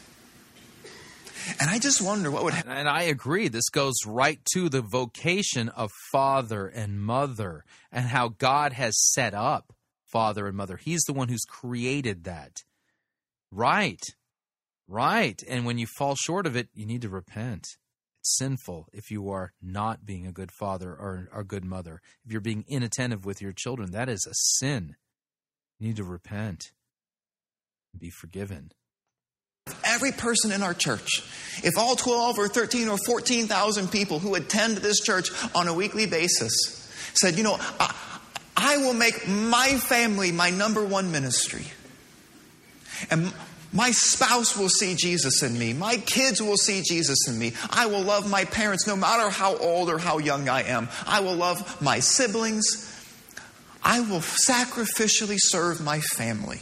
My family will see Jesus in me. If every person in our church had that resolve, had that commitment, we would change the cultural and spiritual climate of Central Kentucky almost. Yeah, and that's not going to happen by preaching the law. That comes about as a result of preaching the gospel. Law and gospel, sin and grace, repentance and the forgiveness of sins. You think somebody's just going to be able to pull themselves up by their sinful bootstraps and all of a sudden say, oh, they're going to see Jesus in me just because I've made a decision to do so? Oy, no, not at all. This is a formula for ba- basically breaking promises and, and committing to things that you can't commit to, that you're incapable of executing on. You need to be sanctified through the sanctifying work of the Holy Spirit, which requires you to sit under good preaching that you that God the Holy Spirit then transforms us from the inside out. Oy. Overnight. What if we decided to be like Jesus and provide for our families in practical, tangible, holistic ways? I think one of the most Christ-like things we can do, not just include people in our families, but provide for our families. So, a couple observations so far. Jesus comes from an imperfect family, includes people in his family. He provides for his family. And then the, the last observation that jumps out to me, and this is probably the most challenging of all of them, is that Jesus subordinated the importance of family. He subordinated the importance of family. Now, at first, like I said, it's not just challenging. It might seem a little confusing, especially in light of what we just talked about, about the, the biblical injunction to provide for our families. But if you stick with me for just a moment, I think it'll make sense. Take a look at what Jesus says in Luke chapter fourteen.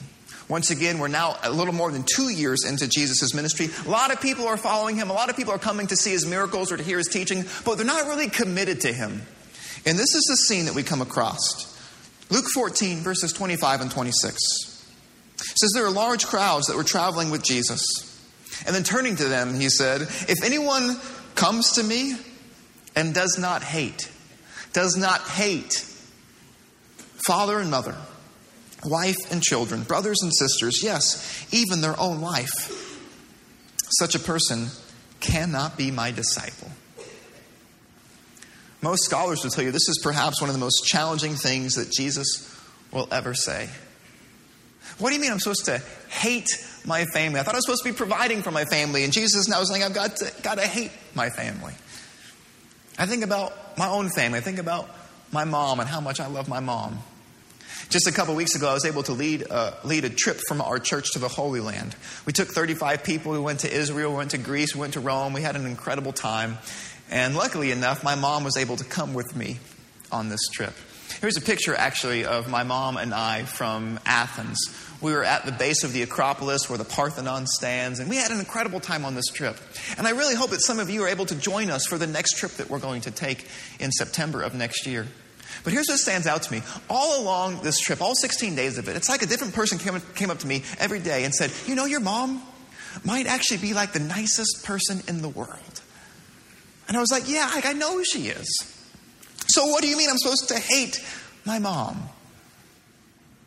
It's not just challenging. It seems confusing. It seems a little convoluted. But here's how I've at least come to understand that. I think that we are being challenged.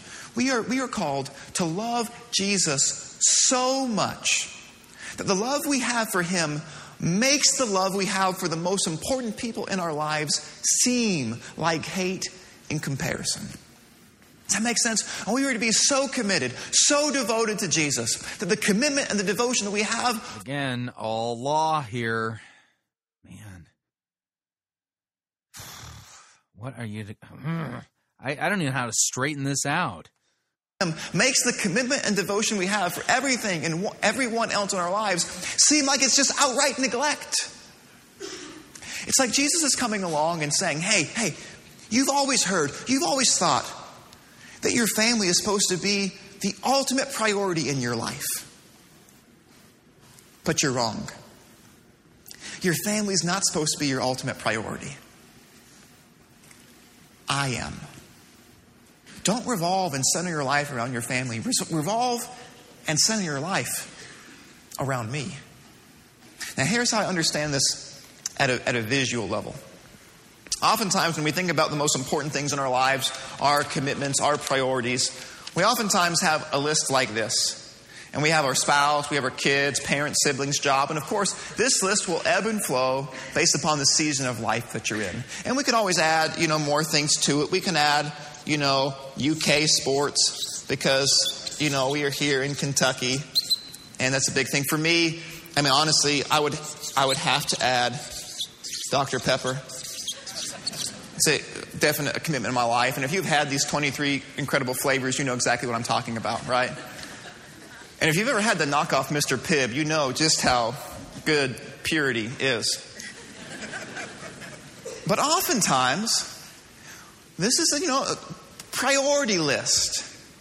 When Jesus is added to someone's life, when Jesus enters the equation, the assumption is all these things just move down a little bit, and then we fit Jesus in here at the top.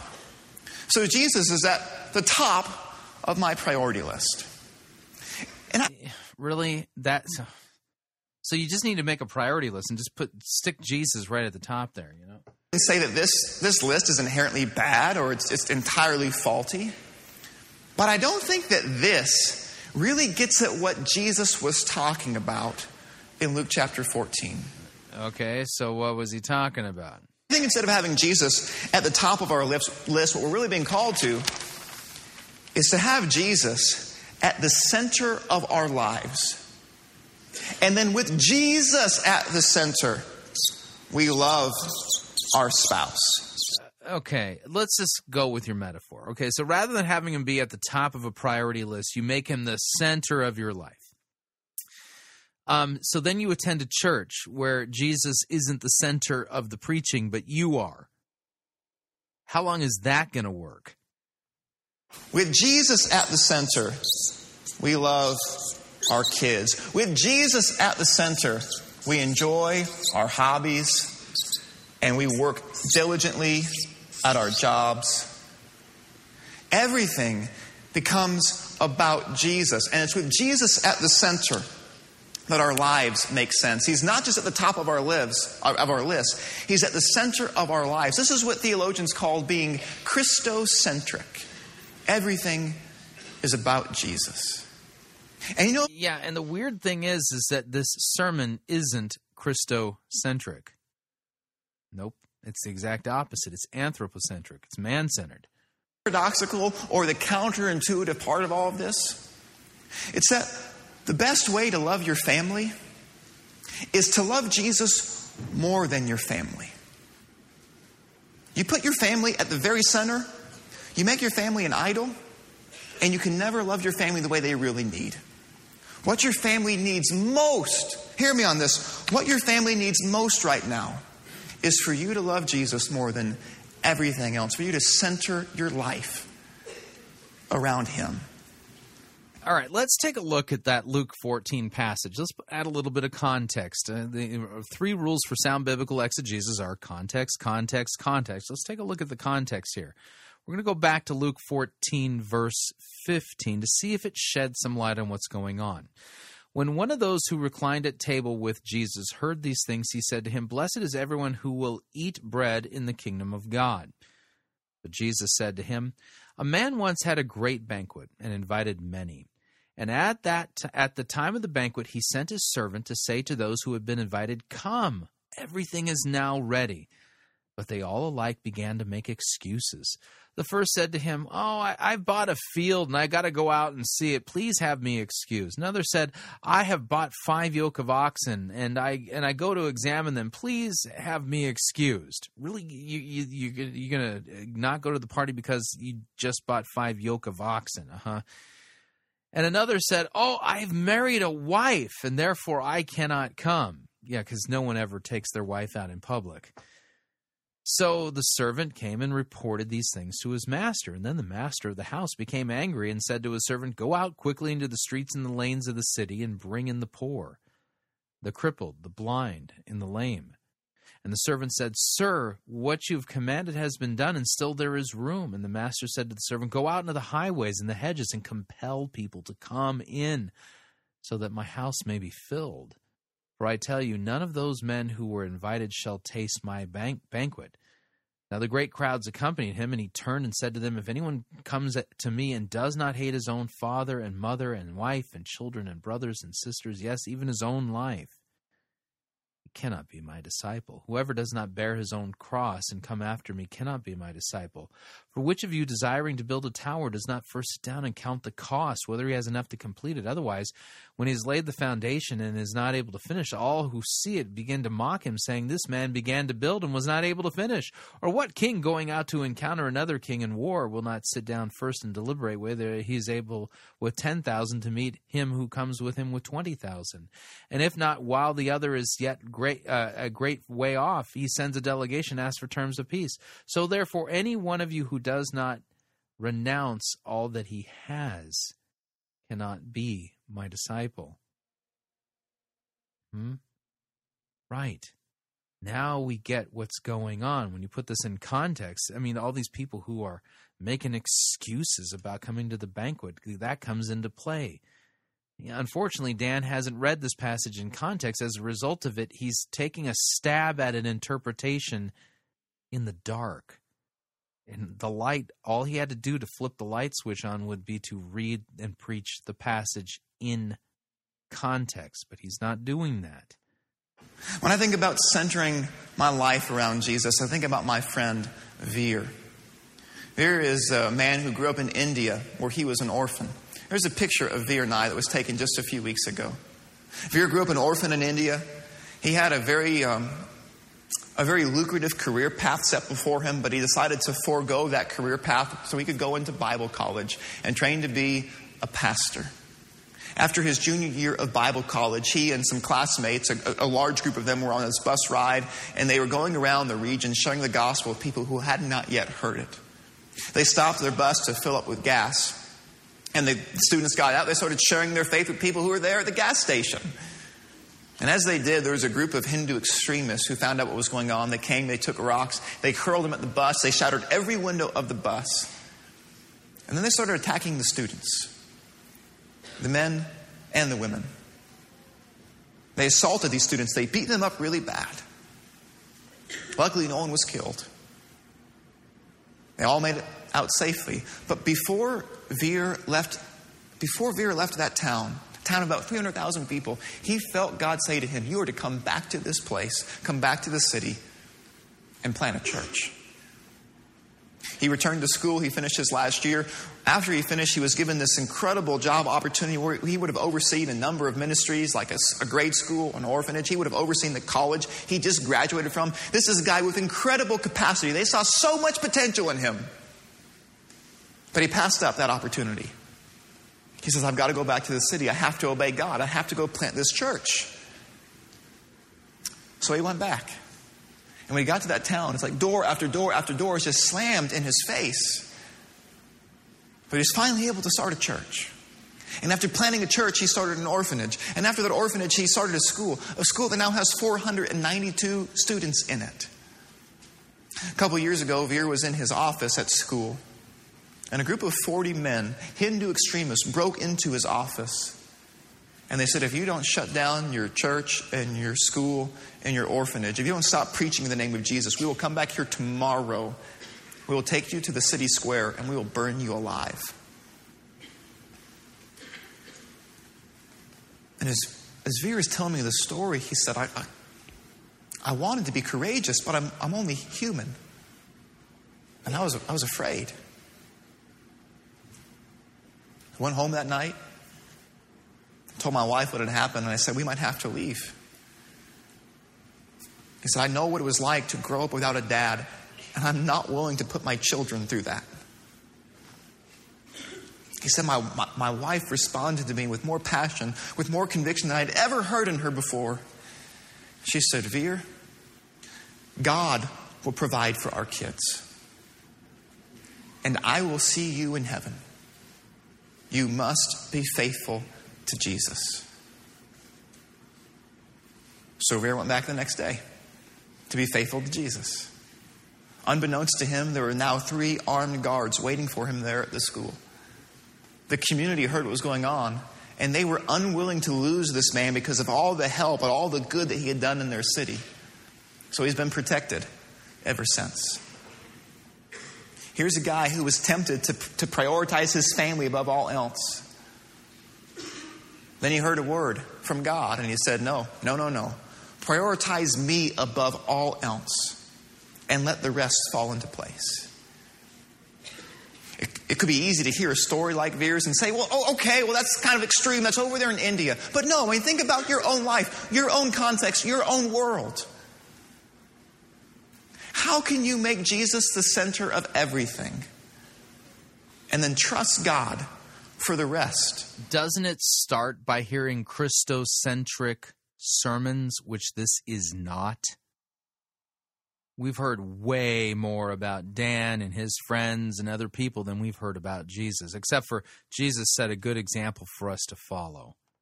To fall into place. Jesus subordinated the importance of family so that he could be very first in our lives.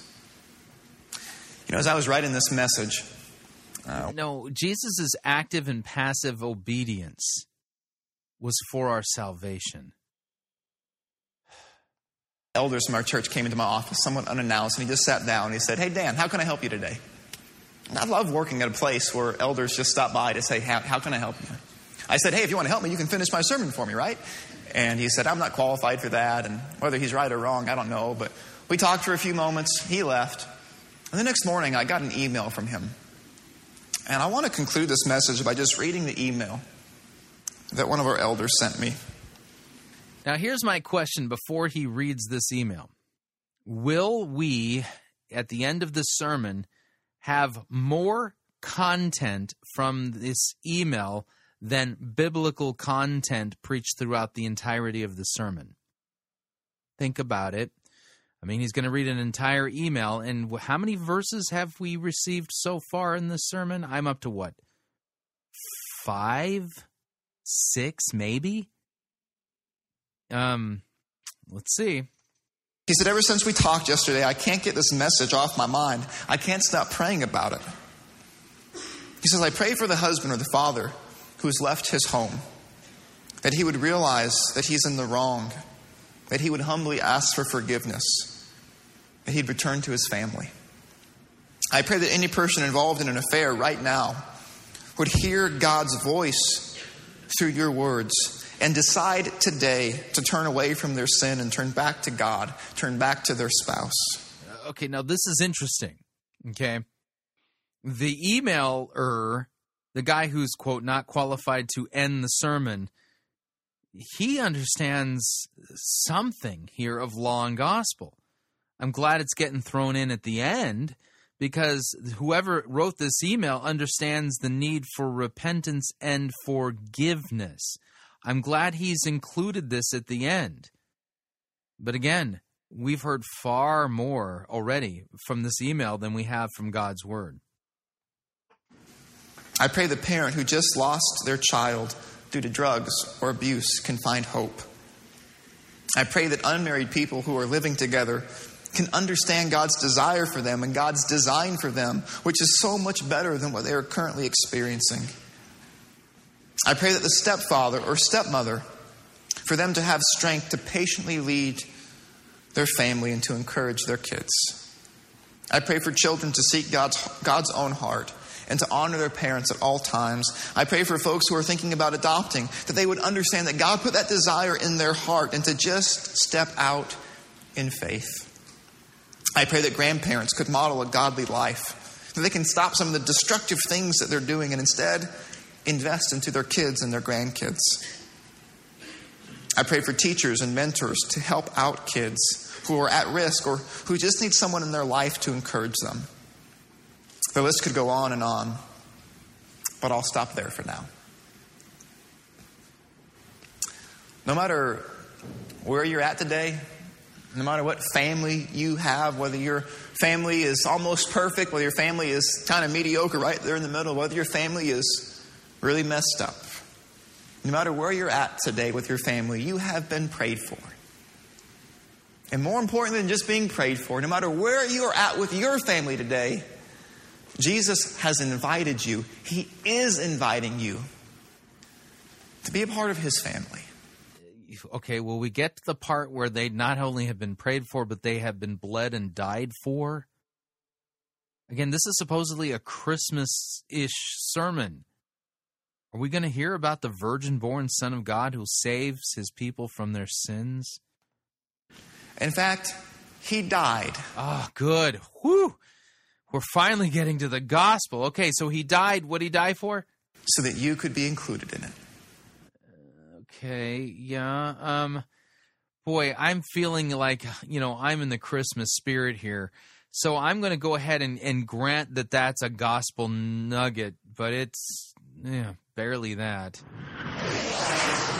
So there you go. Jesus died so that you could be part of his family. Um, great. Um, can you expound on that? I mean, I understand we're like right at the very, very, very, very, very, very, very end of this sermon. It would have been nice if you'd made the gospel like a major point in your sermon rather than like an afterthought as you're getting ready to finish. It says in the Gospel of John, chapter one, "Yet to all who received him, to all those who received Jesus, to those who believed in his name, he gave the right to become children of God." Correct. Good. Yes, this is true. So let's hear the call to repentance, to be forgiven, to believe in the Son of God. "Children born not of natural descent, nor of human decision or a husband's will, but born of God." Yeah, yeah, yeah. If you would like to be born again, if you would like to be born of God and be included into Jesus' family, we'd love to help you make that decision today. Oh, man, I have got to back this up.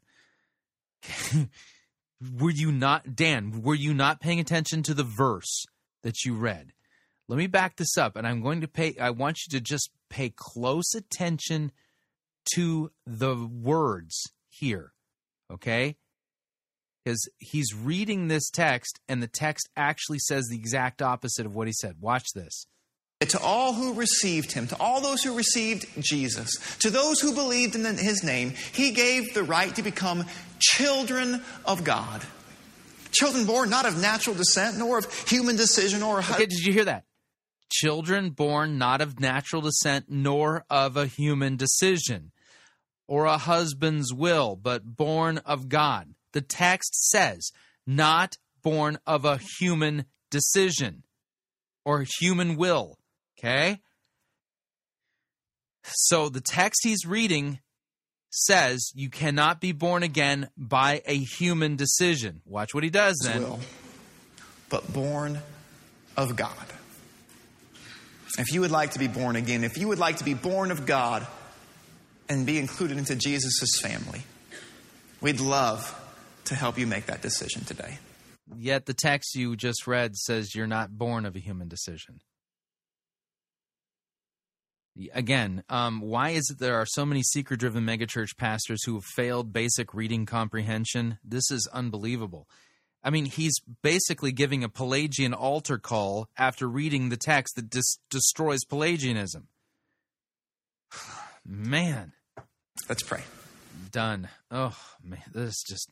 Hey, at least we got a gospel nugget. That's so much better. No, it's not. That was just a bludgeoning with the law with a gospel footnote at the end. And and and the text he says, not born of a human decision, then turn around. If you want to be born again, we're going to help you make that decision.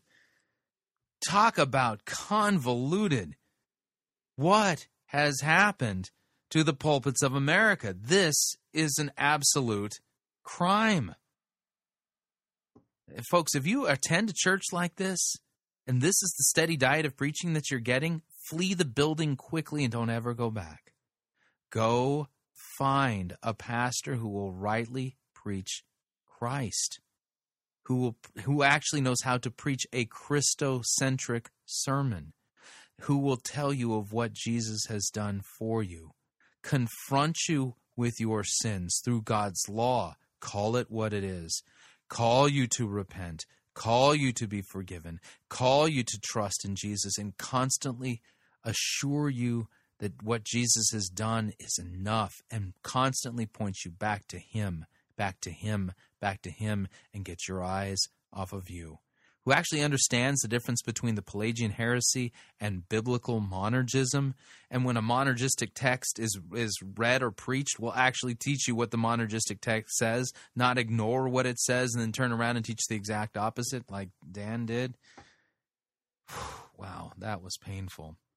So what do you think?